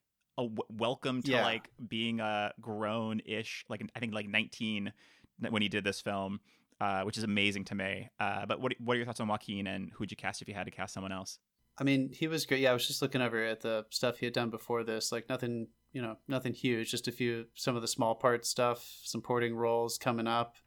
Obviously, he was River's brother. So like people, I bet people went to the movie theater and they were like, oh, that's River Phoenix's brother. Because, you know, Drugstore had not been like too long ago. And anyway, um, he, as we've come to know him, he's got his, he's, you know, I think he's one of the better actors of his generation for sure, but he has a serious like screws loose kind of quality to yeah. him, especially when he's younger, and, and they don't know what his range is yet. We've seen him do a lot of stuff now, but like first and foremost, he has to be unstable. So again, I was trying to think back to like guys who were coming from his generation, but that had, for me, that had to be the standout quality, was that there's something wrong with them. A little bit less so than Casey Affleck that we'll yeah. get to in a little bit. This is a little bit more straight punk. This guy's got to be like, mm-hmm. something's off. So I actually went with Christian Bale was my first uh. one. Um, you know, he's just, he's always scared me. I think there's yeah. something wrong with him. He's a wonderful actor, but like that guy's, that guy's got some serious rage issues. And I don't know, I could see him being a high schooler who gets manipulated and murders someone. I would totally yeah. believe that. You could tell me he actually did that. I'd be like, yeah, of course he did that. But um, just to prepare for a role. Yeah, so, sure, sure. For yeah. the craft. Uh, Cillian Murphy.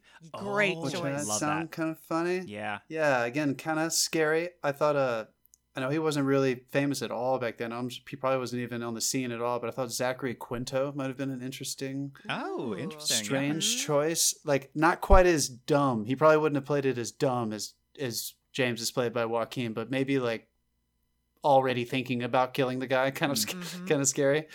Yeah. Um, I also had Jared Leto down there. Oh, sure. Yeah. Mm-hmm. Uh, mm-hmm. Maybe too soft, though. I don't know. Maybe he'd be a little bit too sweet. But he actually was probably the closest to Joaquin's. I feel like he, like in terms of the way he played it. And then I also had uh, Michael C. Hall, which I know is random, but I feel like he but yeah. maybe as a very oh, sure. young person could have slipped in there. Yeah, I think that's it. Because he that's kind of, I, got, I feel like know. he was already, I think like late twenties by the time of like Six Feet Under, which was like his first like big thing for right. film. Because he, you know, of course, was a theater actor. Uh, but yeah, probably young, young Michael C. Hall. If he'd broken into film earlier, I could totally see that. Yeah, and I was also thinking yeah. Christian Bale for that, t- for that, especially for like that time. Maybe, maybe a little earlier. If this was like nineteen ninety, nineteen ninety-one. Yeah. Age wise, but uh, he's definitely Laurie, got that terrifying and then quality. This guy, yeah, yeah. Uh, a- back to back. Oh, I love it. Uh, Amy Jo, and uh, your thoughts? Yeah, um, he's terrifying in this. It's it's the I'm always astonished by actors who can really play like that vacant, like you can hear the wheels turning as they're thinking, not because they're thinking so fast, but because it's so slow. I'm astonished by that. I don't know how to do it. And I find it really distressing and fascinating to watch. So for me, I went with people who are like, who are other people, not necessarily who do that, but whose like eyes are so intense that I'm like, I don't know that I'm comfortable with this, which is why uh, Cillian Murphy, I'm like, how did I not think of that? He's one hundred percent in that camp. But I put yeah. uh, some some great nineties boys, uh, Elijah Wood and Leo DiCaprio. It's sure. just like you want someone who's just uh, like, sure. get that Hobbit yeah, hair going, sure. you know, hair. you know, I mean, obviously Elijah Wood had to been a few years later, but just like, you know, just that kind of so intense. The eyes almost like want to stab you from from the screen. And you're like, is this a positive thing? I, I don't know. I'm unsettled. Mm-hmm. And I feel like like they're kind of in this, for me, they sit in the same kind of place, but you're right. It's, oh, yeah. it's, there's something about the, the unhinged quality of everything that Joaquin does, even if it's like under the surface for most of the movie that we didn't know we were dealing with yet, that it is so successful yeah. in this movie. And I thought he was, in a way, it was like, It, it, in this movie specifically, just this context, it was almost refreshing, um, as he so often does. I feel like he subverts a lot of what's happening directorially around him in every movie. And so there, this clearly, this movie used as a storytelling device, a lot of personal close-up interview style, mockumentary kind of style uh, tellings from characters after the fact. And I thought his were the most interesting. Now, now that, he also was playing a weird character, and mm-hmm. a lot of the other ones were just, you know, supposed to be a little bit more put together people.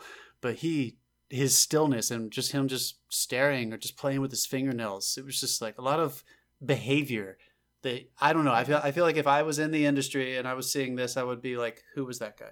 This oh, would have been definitely. one of those roles where I would have been like, that guy has, there's something weird, something special. It might be dangerous, but I want to see what else he does, because there was something very unique that he did between the lines. Intentional. Or is that just yeah. like is this, this just person this is right. going that, to like? Is he that psycho kid, or is he? yeah, yeah exactly. Is this someone who's going to like break a like punch a light bulb out like in the middle of a take, or is this like mm-hmm. a sculpted performance, or a little of both? Yeah, yeah. Mm-hmm. But especially with this film, because of the documentary-ish style for so much of it, it does feel like with him, we're of course Nicole Kidman, but even like the parents on T V, there's a certain level. And even the sister, Illeana Douglas, there's a certain like, it's I'm on T V, I'm yes, I'm pr- carrying myself in a certain way, which you don't get with him. And that's why it feels so different, that he's just so dead-eyed and is so like, oh, I guess they're pointing a camera at me. I guess I'm ta-. It's just so straightforward and earnest, creepily earnest. I mean, to me, it's that scene between him and the cops where he's just so like, Uh, unresponsive, and then saying it just like, you know, where did you sleep with her, about like, oh, like in her bed, and he's just so like, you see how much it meant to him. And then he's going mm-hmm. through the list of like where all the places, like once at the school, once at like the news studio after it was closed, of what he's holding on to, and it's something yeah. moving, weirdly enough. So Joaquin was nineteen, living in Florida with his family at the time. He came to New York around early ninety-four to read. Van Sant said, Joaquin comes in looking so destitute. And the casting assistant, Meredith Tucker, said, it's still one of the most incredible auditions I've ever witnessed. A magic moment. So I think he really came in and it. he left the room and they knew, like, this is our guy. Um, so right off the bat, I could, this is the one person I couldn't tell, because the uh, there was an interview with the casting director saying all the guys that were up for Jimmy and Russell. And Lucas Haas was up for one of them, or possibly both of them. Not sure which. So I think he might have been up for Jimmy, possibly for Russell. Uh, which, Lucas Haas, mm. I mean, I mainly know from stuff like Brick and Mars Attacks, and like some of his like younger, and like his small stuff, and like the Nolan movies, and like Inception and whatnot. Um, I don't know if either of you have strong opinions on... Who is he in Inception? Uh, he's he's the guy in the beginning that like screwed up making the rug, so he gets like dragged away. Okay. It's like, I didn't know he was going to rub yeah. his face on it. That guy. Great. He's maybe not at the level that Joaquin Phoenix has. No? He's uh, not winning an Oscar for Rug to. Guy? He's a Rug Guy. Rug Guy did not surprisingly win an Oscar for Best Performance by a Rug Guy. uh, Jeremy Sisto, who instead in nineteen ninety-five was playing Elton in our previous episode, Clueless. Okay, now that's a good choice, but also mm. he gives such a great performance in Clueless, and he does play this, like, rich prick so well, that not that you can't then play like a really down and out kind of guy, but it is also interesting just to think about like like these kids playing you're up for all up. the teen roles. That would have launched him though, if he would have had that split. Yeah, sure. That would have been like Daniel Day and My Beautiful Laundrette and yeah Room with a View. Wasn't that the same year those two movies came out? Uh, yeah, yeah, that was like that one-two anyway. punch for, for Daniel Day-Lewis. Because yeah. uh, I think this definitely did help in terms of put Joaquin on the map, to be like, it still took a few years before he, because I'm sure they didn't know what to do with him. It's like, where do you put this guy? And then like Gladiator yeah, was like, you know, he walks into villain. every audition like, yeah. like that too, right? Yeah. That but like Gladiator, like, that's perfect. Like, why don't we have you be this intense creep who's in love with his sister? That seems to track based yeah. on what we've seen you do before. Let's let's go yeah. with that guy. Yeah. Opposed to is, uh, up is, for Jimmy was wrong with him. Up for Jimmy was Adrian Grenier of Entourage. My eyebrows skyrocketed up my forehead. Yeah, I just rolled my yeah. wow. Devil no offense, Adrian. Pradas. Yeah, he doesn't seem pathetic enough. There's nothing. Like, he was probably a cute, you know, high school kid that would have gotten girlfriends, no problem. Yeah. Like I'm, I'm having trouble seeing him struggle to be successful socially in high school. Mm-hmm. Exactly. Yeah. The thing I'm trying- maybe I'm maybe I'm projecting that onto him, but right. I think the earliest thing I can think of, which I didn't even see, is that Melissa Joan Hart movie Drive Me Crazy, which I think he's just like oh, yeah. more of the bad boy outcast, not the creepy, weird, yeah, they're different, almost friendless things. Outcast. But also, yeah, and wasn't it like that's the bad boy outcast for like a Nickelodeon movie? Exactly. So, for a Disney original, like, yeah. yeah, yeah, very so, different. Not actually nervous. You're the outcast that might win a little Nickelodeon blimp award, but uh, you're probably not going to be winning an Oscar anytime soon. Uh, Edward Furlong auditioned and was very disappointed. Mm-hmm. He thought he had a very good audition uh, reading with uh, Gus Van Sant, and did not work out for him. Um, I mean, this was, I think, American History X was like ninety-eight, which is kind of like the last big thing that I can think of that he did.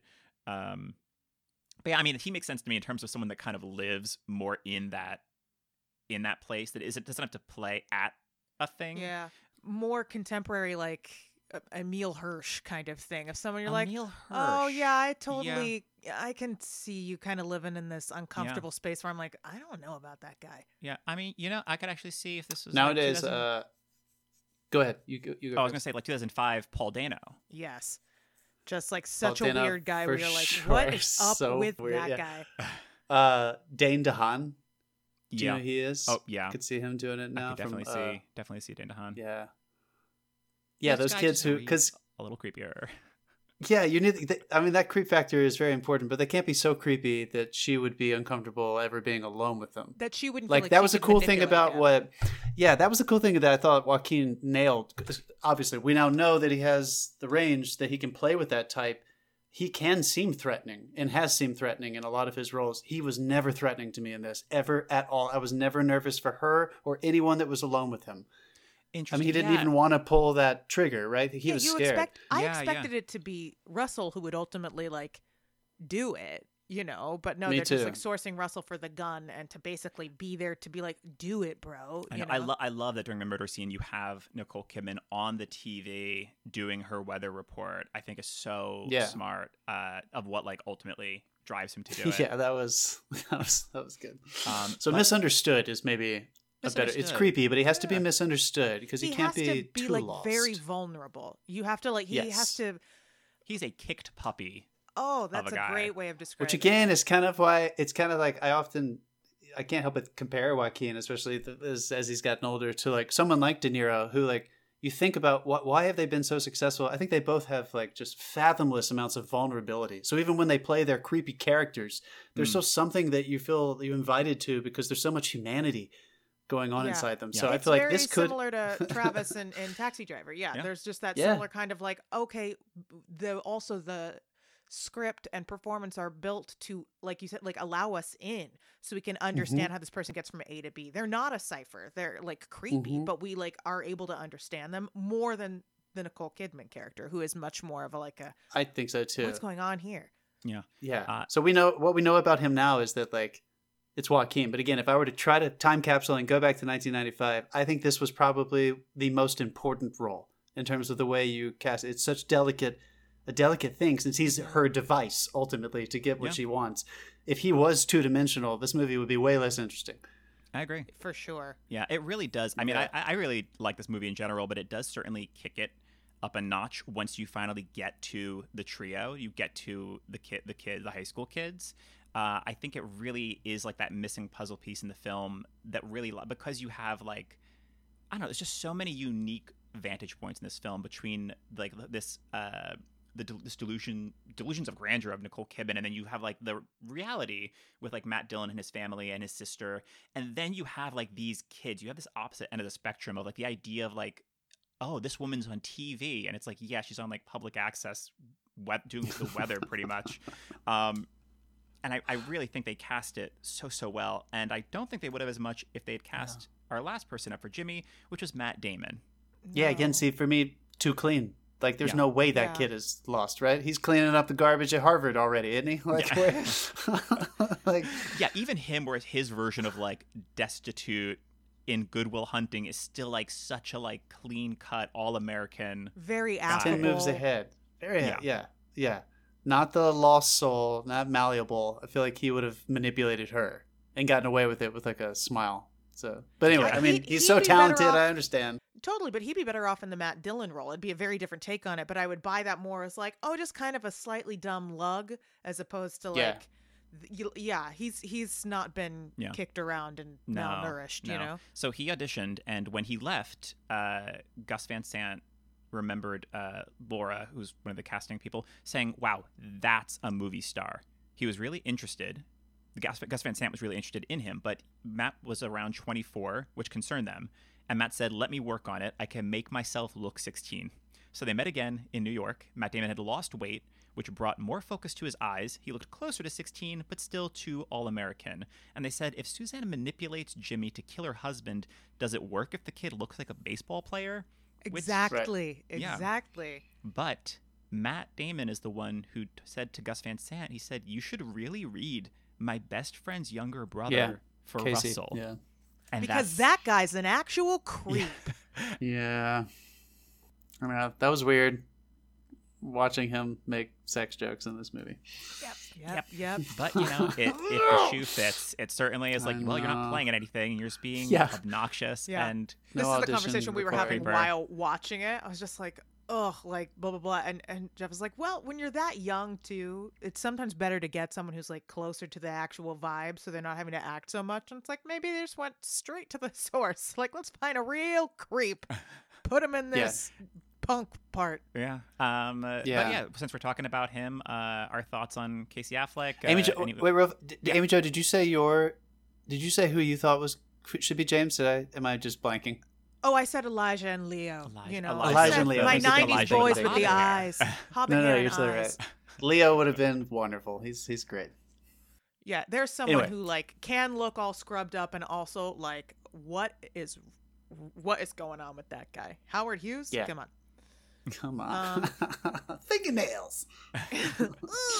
Fingernails in jars. Of yeah. For Russell, my note beside it is in all caps, well, that tracks, you creep. Um, mm-hmm. I don't have a lot of thoughts. Mm-hmm. I think he's he's great. I had, if this were a broader comedy, Ryan Hansen. Um, as just like, which sure. it's it's not a good fit, right. but I'm like, we should cast Ryan Hansen in more things because he just makes me laugh. Mm-hmm. But um, yeah, I don't know. I think he... It's, it's good in this part, but yeah. so many other people could do it and also not yeah, exactly. put them on a path to win an Oscar and be awful people. Are my yeah. thoughts. I just I think Casey is a very sorry, were you finished? Those were all your thoughts? Oh yeah, I don't have thoughts really. It's like I, I know, know it's kinda well it's kinda like not... a it's just not as interesting of a role, right? Which obviously is an important foil to James, Joaquin Phoenix's yeah. role. Mm-hmm. Um, she literally I feel like she like literally decided in that first scene in the classroom when she first visited, which one of these boys is going to be easier to mess with, the walking dick or the bleeding heart. And mm. I feel like she, mm-hmm. you know, she went with the softie and it, it worked. Um, so if they were going to go funnier with it, I thought Seth Green might have been a weird, kind of annoying, punky kind mm-hmm. of character. I could see but if that. You wanted to stay, in the nineties. Yeah, right. I feel like, but I would have, I just. Can't hardly wait would not mean what it means to me if he had been in this movie, though, right? Yeah, it would have oh, been no, the same just... thing. Um, so for dramatic, for that same kind of stuff, even though again, I think these any of these guys could have nailed it. This just is not as difficult of a part. I think uh, Mark Wahlberg is a young person. Probably, if he could have Absolutely. looked young enough, sure. Yeah, this is like could have done this really well. Basketball Diaries. Him with was him it the Leo. Yeah. Yeah, I think yeah. I think the year was ninety-five. So yeah, I think that's that's true. Yeah, just the yeah a little more yeah, edge, more blowhard, not yeah. as much depth. Yeah, just not as interesting. There's not see, not as much going on down here for sure. Is that that young punk kid just like thinking about girls and skipping school and shit? Uh, kind of a weird one that I thought might have been interesting because I love him and I don't think we saw very much of him when he was coming up was Jeremy Renner. Yeah. Um, mm-hmm. Yeah, he was up could for have a been maybe a little edgy. Clueless episode that was surprising because I was like, oh, I didn't know he was like, uh, you know, because Hurt Locker in like two thousand eight yeah. was really the first big. I just assumed he was always thing. around though, like always auditioning. Right. He was always in the consideration. He just never really got the breaks that some of the other people got. I could see that. I mean, he was in, I think in like two thousand one, he was in this indie movie playing Jeffrey Dahmer that he is terrifying in, but is really good. And that Jesus, helped yeah, put I'm him sure. on the map to be like, oh, who is this guy? So I think yeah. as like either the Joaquin Phoenix or the uh, Casey Affleck roles, I, th- I think he actually would have been good. Um, and I, I think uh, my last one was uh, Jared Leto, which I know I've already said, I mean, but I yeah, do think like, if they wanted to go there, I think it could have been a really interesting duo with Joaquin yeah, and sure. Jared. Sure. And then she would have had a little bit more trouble like deciding which one is going to yeah. be more trustable as opposed to them foiling each other so cleanly. But that would have been, again, that would have been a different movie. It probably would have been the dramatic version, not the not this version. Maybe. I mean, yeah, there is, there's a certain level of you could have the same people be considered for both Jimmy and Russell, and which is the more like front-footed extrovert, put them as your Russell, and which is the more introvert internal, and that's your Jimmy. Mm. So uh, as I said before, Lucas Haas might have been considered for this role opposed to Jimmy. I do not know. The only person I know that was considered for this, which I thought was interesting, was Giovanni Ribisi. Wow, I would not have oh, gone yeah. there with my yeah. first thoughts. That's something to me that I could see mm. more as Jimmy almost, where he is like this manipulated, like wounded, yeah. kicked dog. Yeah. Um, but I could, I don't know. Oh, you know what? Because now I'm thinking of like, I'm trying to think of early Giovanni Ribisi. There's like the... Well, he was on it... Friends at this point. He had appeared as yes. Phoebe's brother. Yes. So we, we also... would have, maybe he would have been too comedic or... Oh, I, I think, I mean, he was also in Saving Private Ryan with Tom Sizemore, yeah. so he's done yeah. enough dramatic stuff. But uh, he's what in... about Vin Diesel? Vin Diesel. Uh, he's in the... Vinny. Giovanni... Giovanni's in the film adaptation of the uh, Suburbia, the Eric Bogosian play, oh, yeah.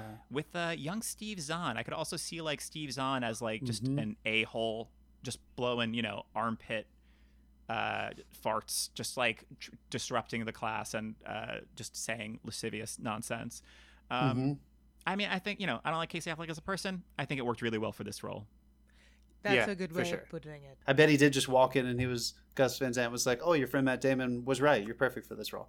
You're an yeah, asshole. Matt Damon was like, my my friend's younger brother annoys the crap out of us. You'll love him. He'll be perfect. Yes. Little prick. And finally, we have Janice. Thoughts on Illeana Douglas and who would you cast if you had to cast someone else? My first one is kind of very similar to her. I feel like if you want to stay in that kind of world, I thought uh, Allison Janney may have Ooh, been an yeah. interesting... Yes. fun choice. I, I've always I, I've always loved her. Um, Megan Mullally was old enough to do this. I know we didn't really Ooh. see much of her before Will and Grace, but she was just I think she's she the was same on age. Broadway in the early yeah, nineties. She was you know? crushing it. I think she would have been hilarious. Obviously, I think she would have been yeah. so funny. Uh, maybe Mary Steenburgen. I know that's kind of. Oh sure. I've never I know Mary she always. I feel like she's always like living in that supportive role, but. Um, I also wrote Jennifer Jason Leigh, but I don't. I don't like it. I think I like my other three a lot better. I, I, I like the Jennifer more interesting Jason Leigh. One.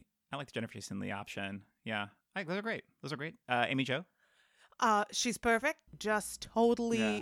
by this person as, as who, exactly who yeah. they are. Um, I have two very different options in a more contemporary uh, way, and this is mainly the eyes. I had Lauren Lapkus, who actually I think would be fun in this. She's very funny, but also like, you know, I, I think she would do this nicely. And then a more nineties version, I have Janine Garofalo. Yeah. I, th- I almost yeah. wrote her too. Yeah. yeah, of course. Just that kind of like, sure, like, you yeah. know, that very dry, not going to suffer any fools. And then can do a beautiful comedic. Well, I don't know if she can ice skate, but you know, neither could Illeana Douglas apparently. So uh, uh, no, actually, actually, uh, Illeana Doug- Illeana Douglas uh, had grown up in New England ice skating, oh, and so she knew oh, the wow. character well. So she was like really, I think that certainly helped. Um, but then because she didn't know, I don't know if it was because she did this or not, but she apparently thought there'd be a lot more intensive ice skating within the film, so she like trained for weeks leading up to it to be like in. Because she didn't know, if, like, would they be getting doubles? Would they be doing her? So she was like, I just want to make sure I'm in, like, top form. And maybe it's because she did that, that they had that ending be just that long, great, unbroken take of her ice skating. Or if that was always in the cards. I don't know, but I, I love that so much. Um, yeah, I'm sad that I don't know her work more, because I mainly know her just from this. And uh, she's got a smaller role in Cape Fear as this woman uh, Nick Nolte's having an affair with, which uh-huh. she's amazing in. She's got, it's a small role, but she's, like, heartbreaking in. Um But keeping with my uh, Gone Girl, uh, I would want some Carrie Coon if we made oh, this put today. Put Carrie Coon in every movie. Oh, uh, sure, yeah. yeah. Or I could yeah. also see uh, Joan Cusack in this role. I this think, is a great, actually, this is a great. great use of Joan Cusack as uh, well. Yeah. Mm-hmm. She's perfect for this. Yeah, good yeah, call. But Illeana Douglas, I think, is incredible in this. Uh, apparently, she was only four votes shy of getting an Oscar nomination for this role. But Aww. that...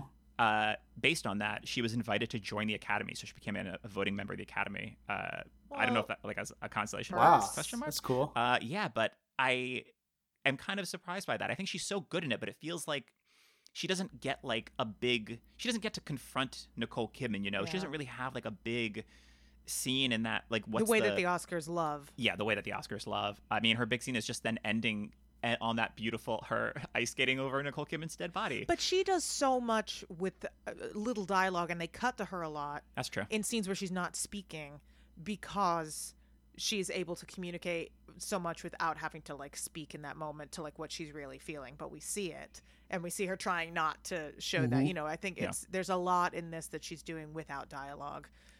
It's uh, oh, it's so yeah. good. Again, I think she's she's our first and probably the longest surrogate. Yeah. that we have So it's important that like we, we, we trust her completely, and that she, and that she has fun with it. Again, I feel like uh, oh, yeah. she she establishes the tone immediately, right? Like I guess the first thing we see is Nicole's close up in the, at the beginning of this long ongoing interview of herself, but then it's Illeana Douglas, and so we just have to. We have every time we come back, we think we're going to learn something, especially those scenes when it's not the interview style, when we're actually just flashing back. If she's in the room with Nicole Kidman, we always think we're going to learn something. Mm-hmm, mm-hmm. Like we're, more information is going to come because we have her perspective. So again, delicate casting, and I feel like she was perfect. Definitely. Uh, so right off the bat, in terms of who was considered, ding, ding, ding, Janine Garofalo Hey-o. was considered, which, I mean, makes so much sense. They were like, but she can't skate. Right. They were like, hold on a second.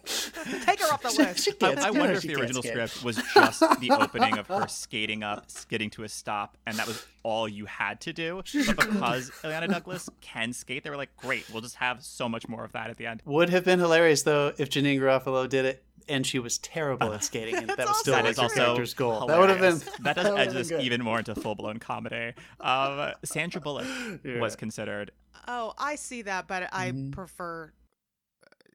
Yeah, Me too. yeah, totally. And and instead, in nineteen ninety-five, she was doing The Net and While You Were Sleeping. Come off, she was coming off of Speed in ninety-four.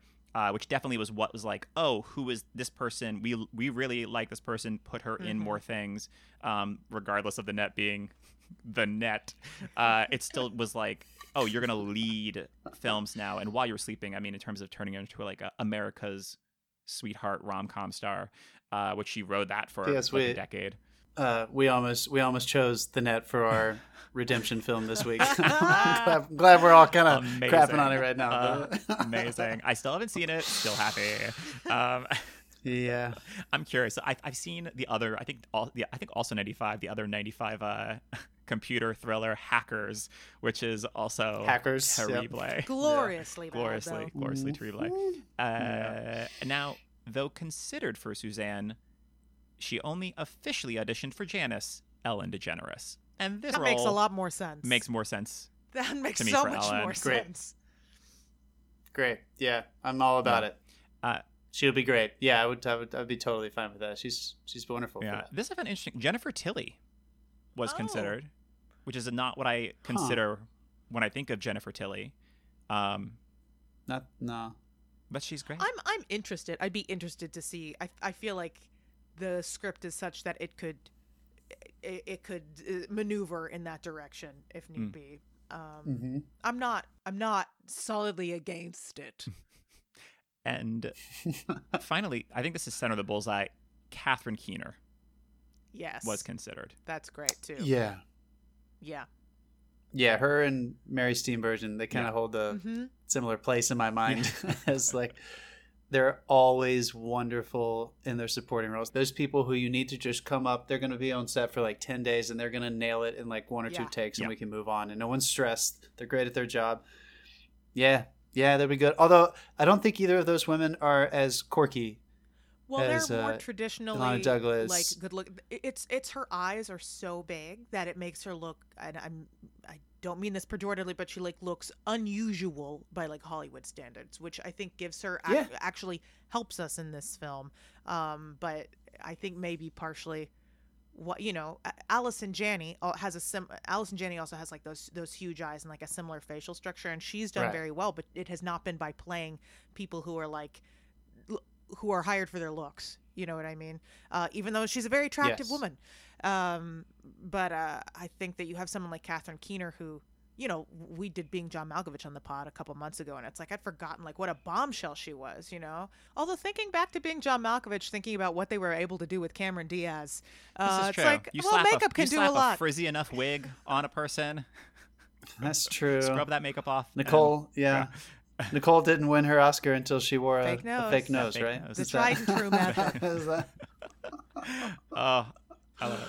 Come on. Uh, so there are a few characters we didn't mention. I want to briefly touch on them. I primarily, we got to talk about Lydia, who's the, the remaining member of this the trio of Just, high schoolers. Wow. Uh, yeah, Allison Folland was this, this actor's name. This was her first film. She was, uh, as, as I'll, uh, quote, I'll quote her, I went to high school in Cambridge down the street from the casting agency.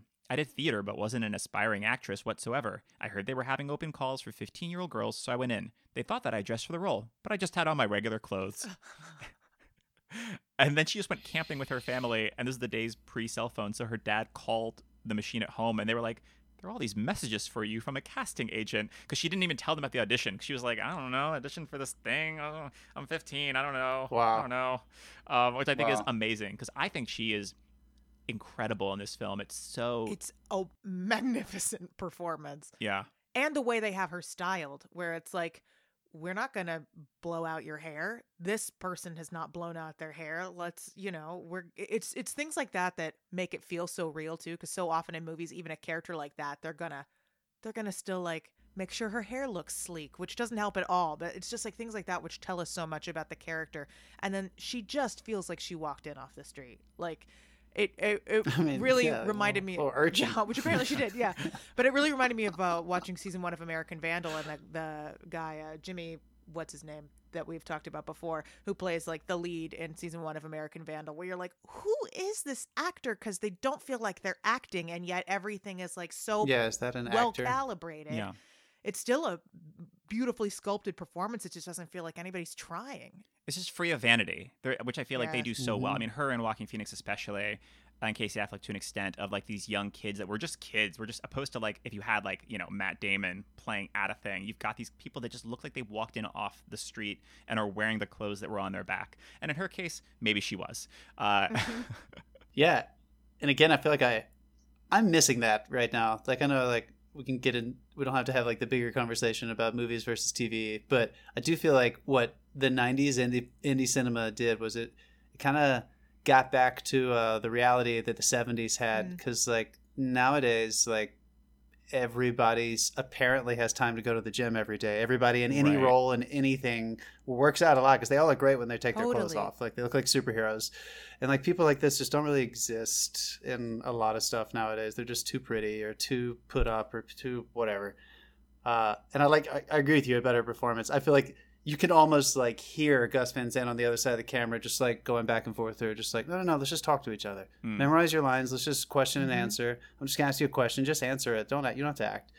And it, it just felt like that, right? It just felt like it was super simple Definitely. question style. And yet like her listening is so deep, like her in the chair in, in that living room scene where, where, where the husband's gone for the night. And so well, they come over, and it's like the most painful scene. Just Nicole Kidman and Joaquin Phoenix dancing. But she's like, rubbing up on Lydia first. Yeah. I think it's kind of like, which one of these can I get to crumble yeah. first? Oh, okay. Ring a ding ding. We have these, a winner. Which of these kids am I sleeping with tonight? That's exactly right. But like when, when Lydia's mm-hmm. sitting there in the chair and watching her then like dance with Joaquin Phoenix, and just like watching like what she's doing with her eyes and her body language. And it's just, it's masterful. And I'm like, how, how are you that good? Without, I mean, you didn't have a bunch of acting teachers get into your head and camp out there and, exactly. That's it. It's just raw. Yeah. So it's raw. Just, he was he just yeah. pointed a camera at her before it, you know, anything bad happened. And there were so many tiny little moments that, you know, we'll credit the actors and we'll credit just deciding to get this coverage. But like, what a unique little trio of friends. Like we know these people, right? Like we, we all went to school. Yeah. We knew that group, that little weird trio or or foursome of people who are like, y'all just love each other. You're not dating. You're not. F- just sorry we were allowed to say that. I'll bleep, I'll bleep you. You're not we'll, we'll just put on the uh, uh we're not whatever that was a lot not regular lines, it's fine, but yeah, sure. um and I thought that they did such a good job of, because you know Casey Affleck's character is kind of out of it until the gun right. comes back yeah. into the show, so it's kind of the two of them, and that scene establishes a interesting dynamic, because if you're kind of like, are they together? Is she going to be jealous of him for her, or is she going to be jealous of her because she's with him? And then it all came together for me in that really sweet moment when she comes to the door at the end and she's like, let me in. And mm. James is waiting outside. And she's like, no, no, no. What are you talking about? And Nicole Kidman sends her away.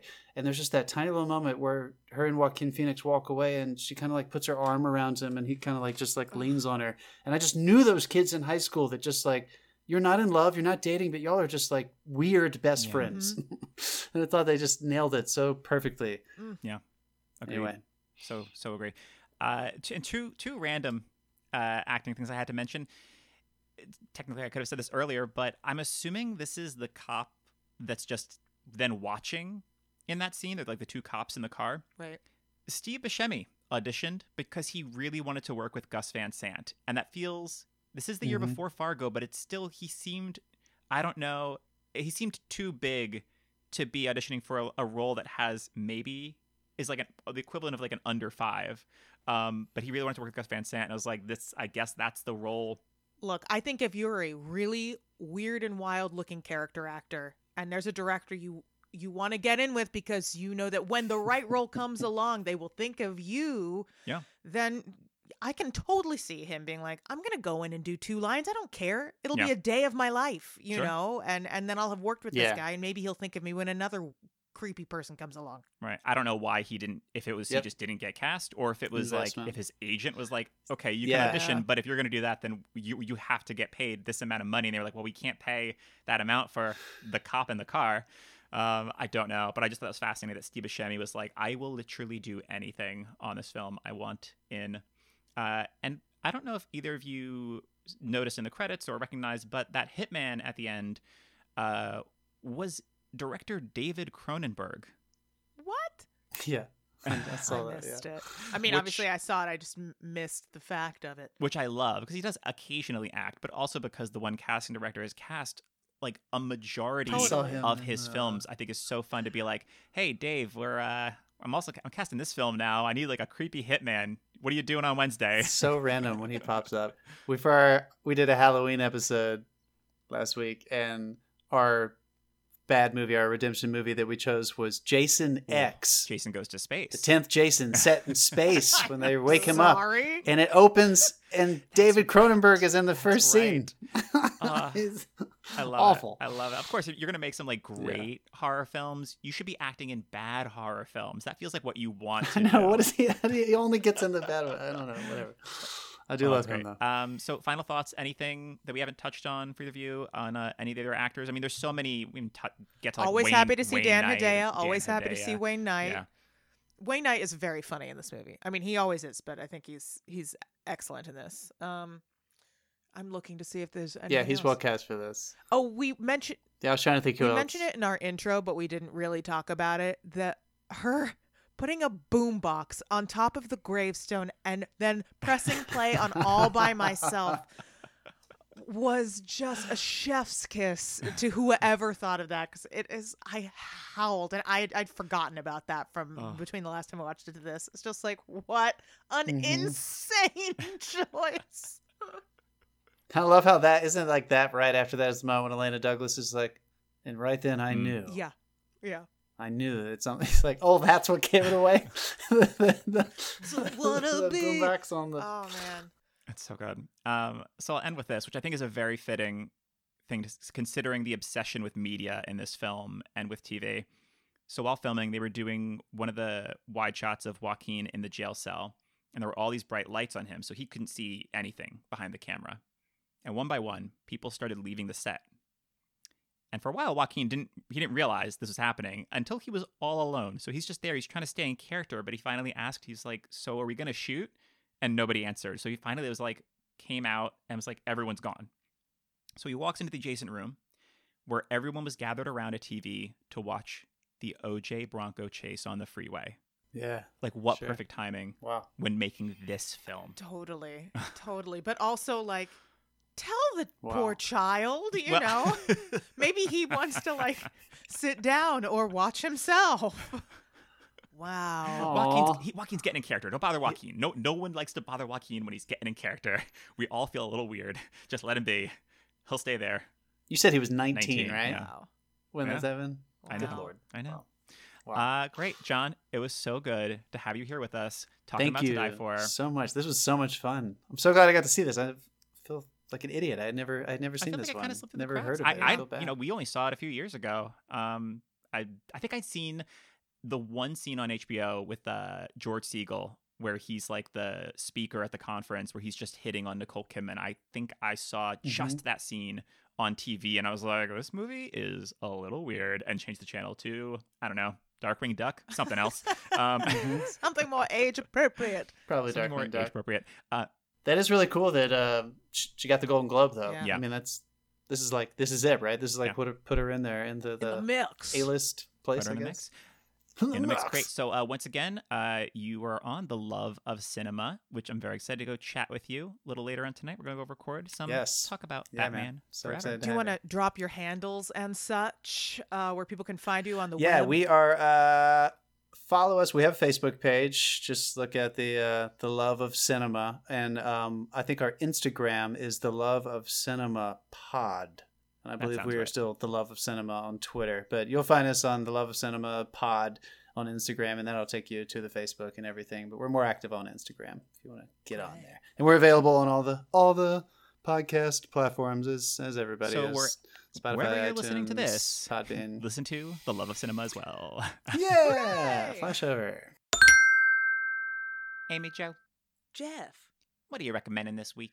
Well, I'll tell you. Uh, I know we don't have to link the recommends to the episode, but I wanted to for a couple of reasons. One is that a lot of people who are podcast listeners are true crime podcast listeners, so I wanted to give a new recommendation of a podcast I really liked in that field, but also because we primarily, maybe entirely suggested white actors for this episode. True. And that is partially on my end because I had a lot of hesitation for recommending people of color to play criminals or people who perpetrate criminal acts. I have a lot of complicated feelings about that. Yeah. I don't quite know what to do with that. It's complicated, and uh, I compromised by suggesting a lot of white people, which is not the answer, but it's where I landed. However, I would like to recommend a podcast uh, hosted by two Black women who live in Phoenix. It's called Fruit Loops, and it focuses on serial killers of color and victims of color and people Uh, that the media doesn't really latch onto their stories, either as the killer or as the victim. You know, we kind of like in a weird way idolize these, you know, ser- we've talked about Ed Gein on this podcast alone, you know. Yeah. So it is um, so fun. They're so charming together. They're old friends. Uh, they do a lot of research for you. So we actually get a really great founding in uh, like the historical period and culturally what was happening. And then it's also just like kind of a fun hang. So I recommend Fruit Loops podcast. Lovely. Jeff? Amy Jo. What you recommending this week? Uh, well, similarly, in terms of, I don't need to tie it into the film we're doing, but as we're doing this very dark, dark comedy, I wanted to recommend another very Black comedy, drama thriller-ish type film, uh, twenty seventeen's Thoroughbreds, written and directed by Corey Finley, who just did uh, that movie Bad Education with Hugh Jackman that came out last year that uh, on H B O. Uh, and it's really good. I love the little...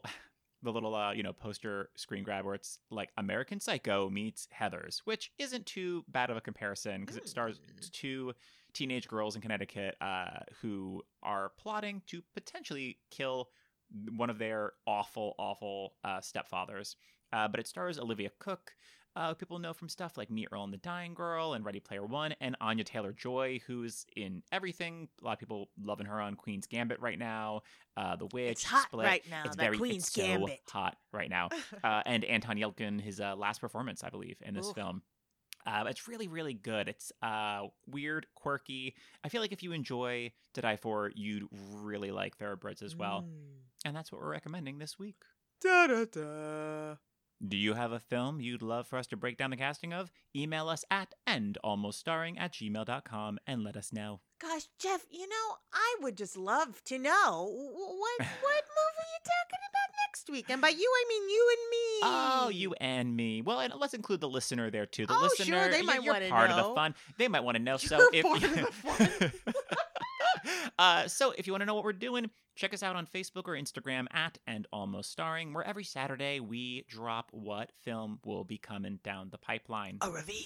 A reveal. And every Friday, Amy Jo on Instagram, heading up a fun game. She'll drop some clues, and you can all try and guess and be the cool kids and figure out what film we could possibly Look, be doing. We're doing what we can to find joy in these quarantine times, okay? And this is one of those ways. Yes. And if you feel so inclined, feel free to drop a rating and review uh, wherever you rate and review your podcasts. Maybe, uh, maybe five stars. Maybe it's five whole stars, five, more five than any Michelin stars. Chef's ever gotten before. Exactly. Uh, and if you feel if this episode is what makes you give us five stars, maybe then, in the review, yeah, put, then uh, say better than any Michelin restaurant I've ever been to before. Uh, Ratatouille! Exclamation point. As, and make sure you put in Ratatouille! Exclamation point. That's how end. We'll know. Uh, five stars. Uh, until next time, I'm Jeff Ronan. I'm Mitchell Jackson. I'm looking forward to see who almost starred.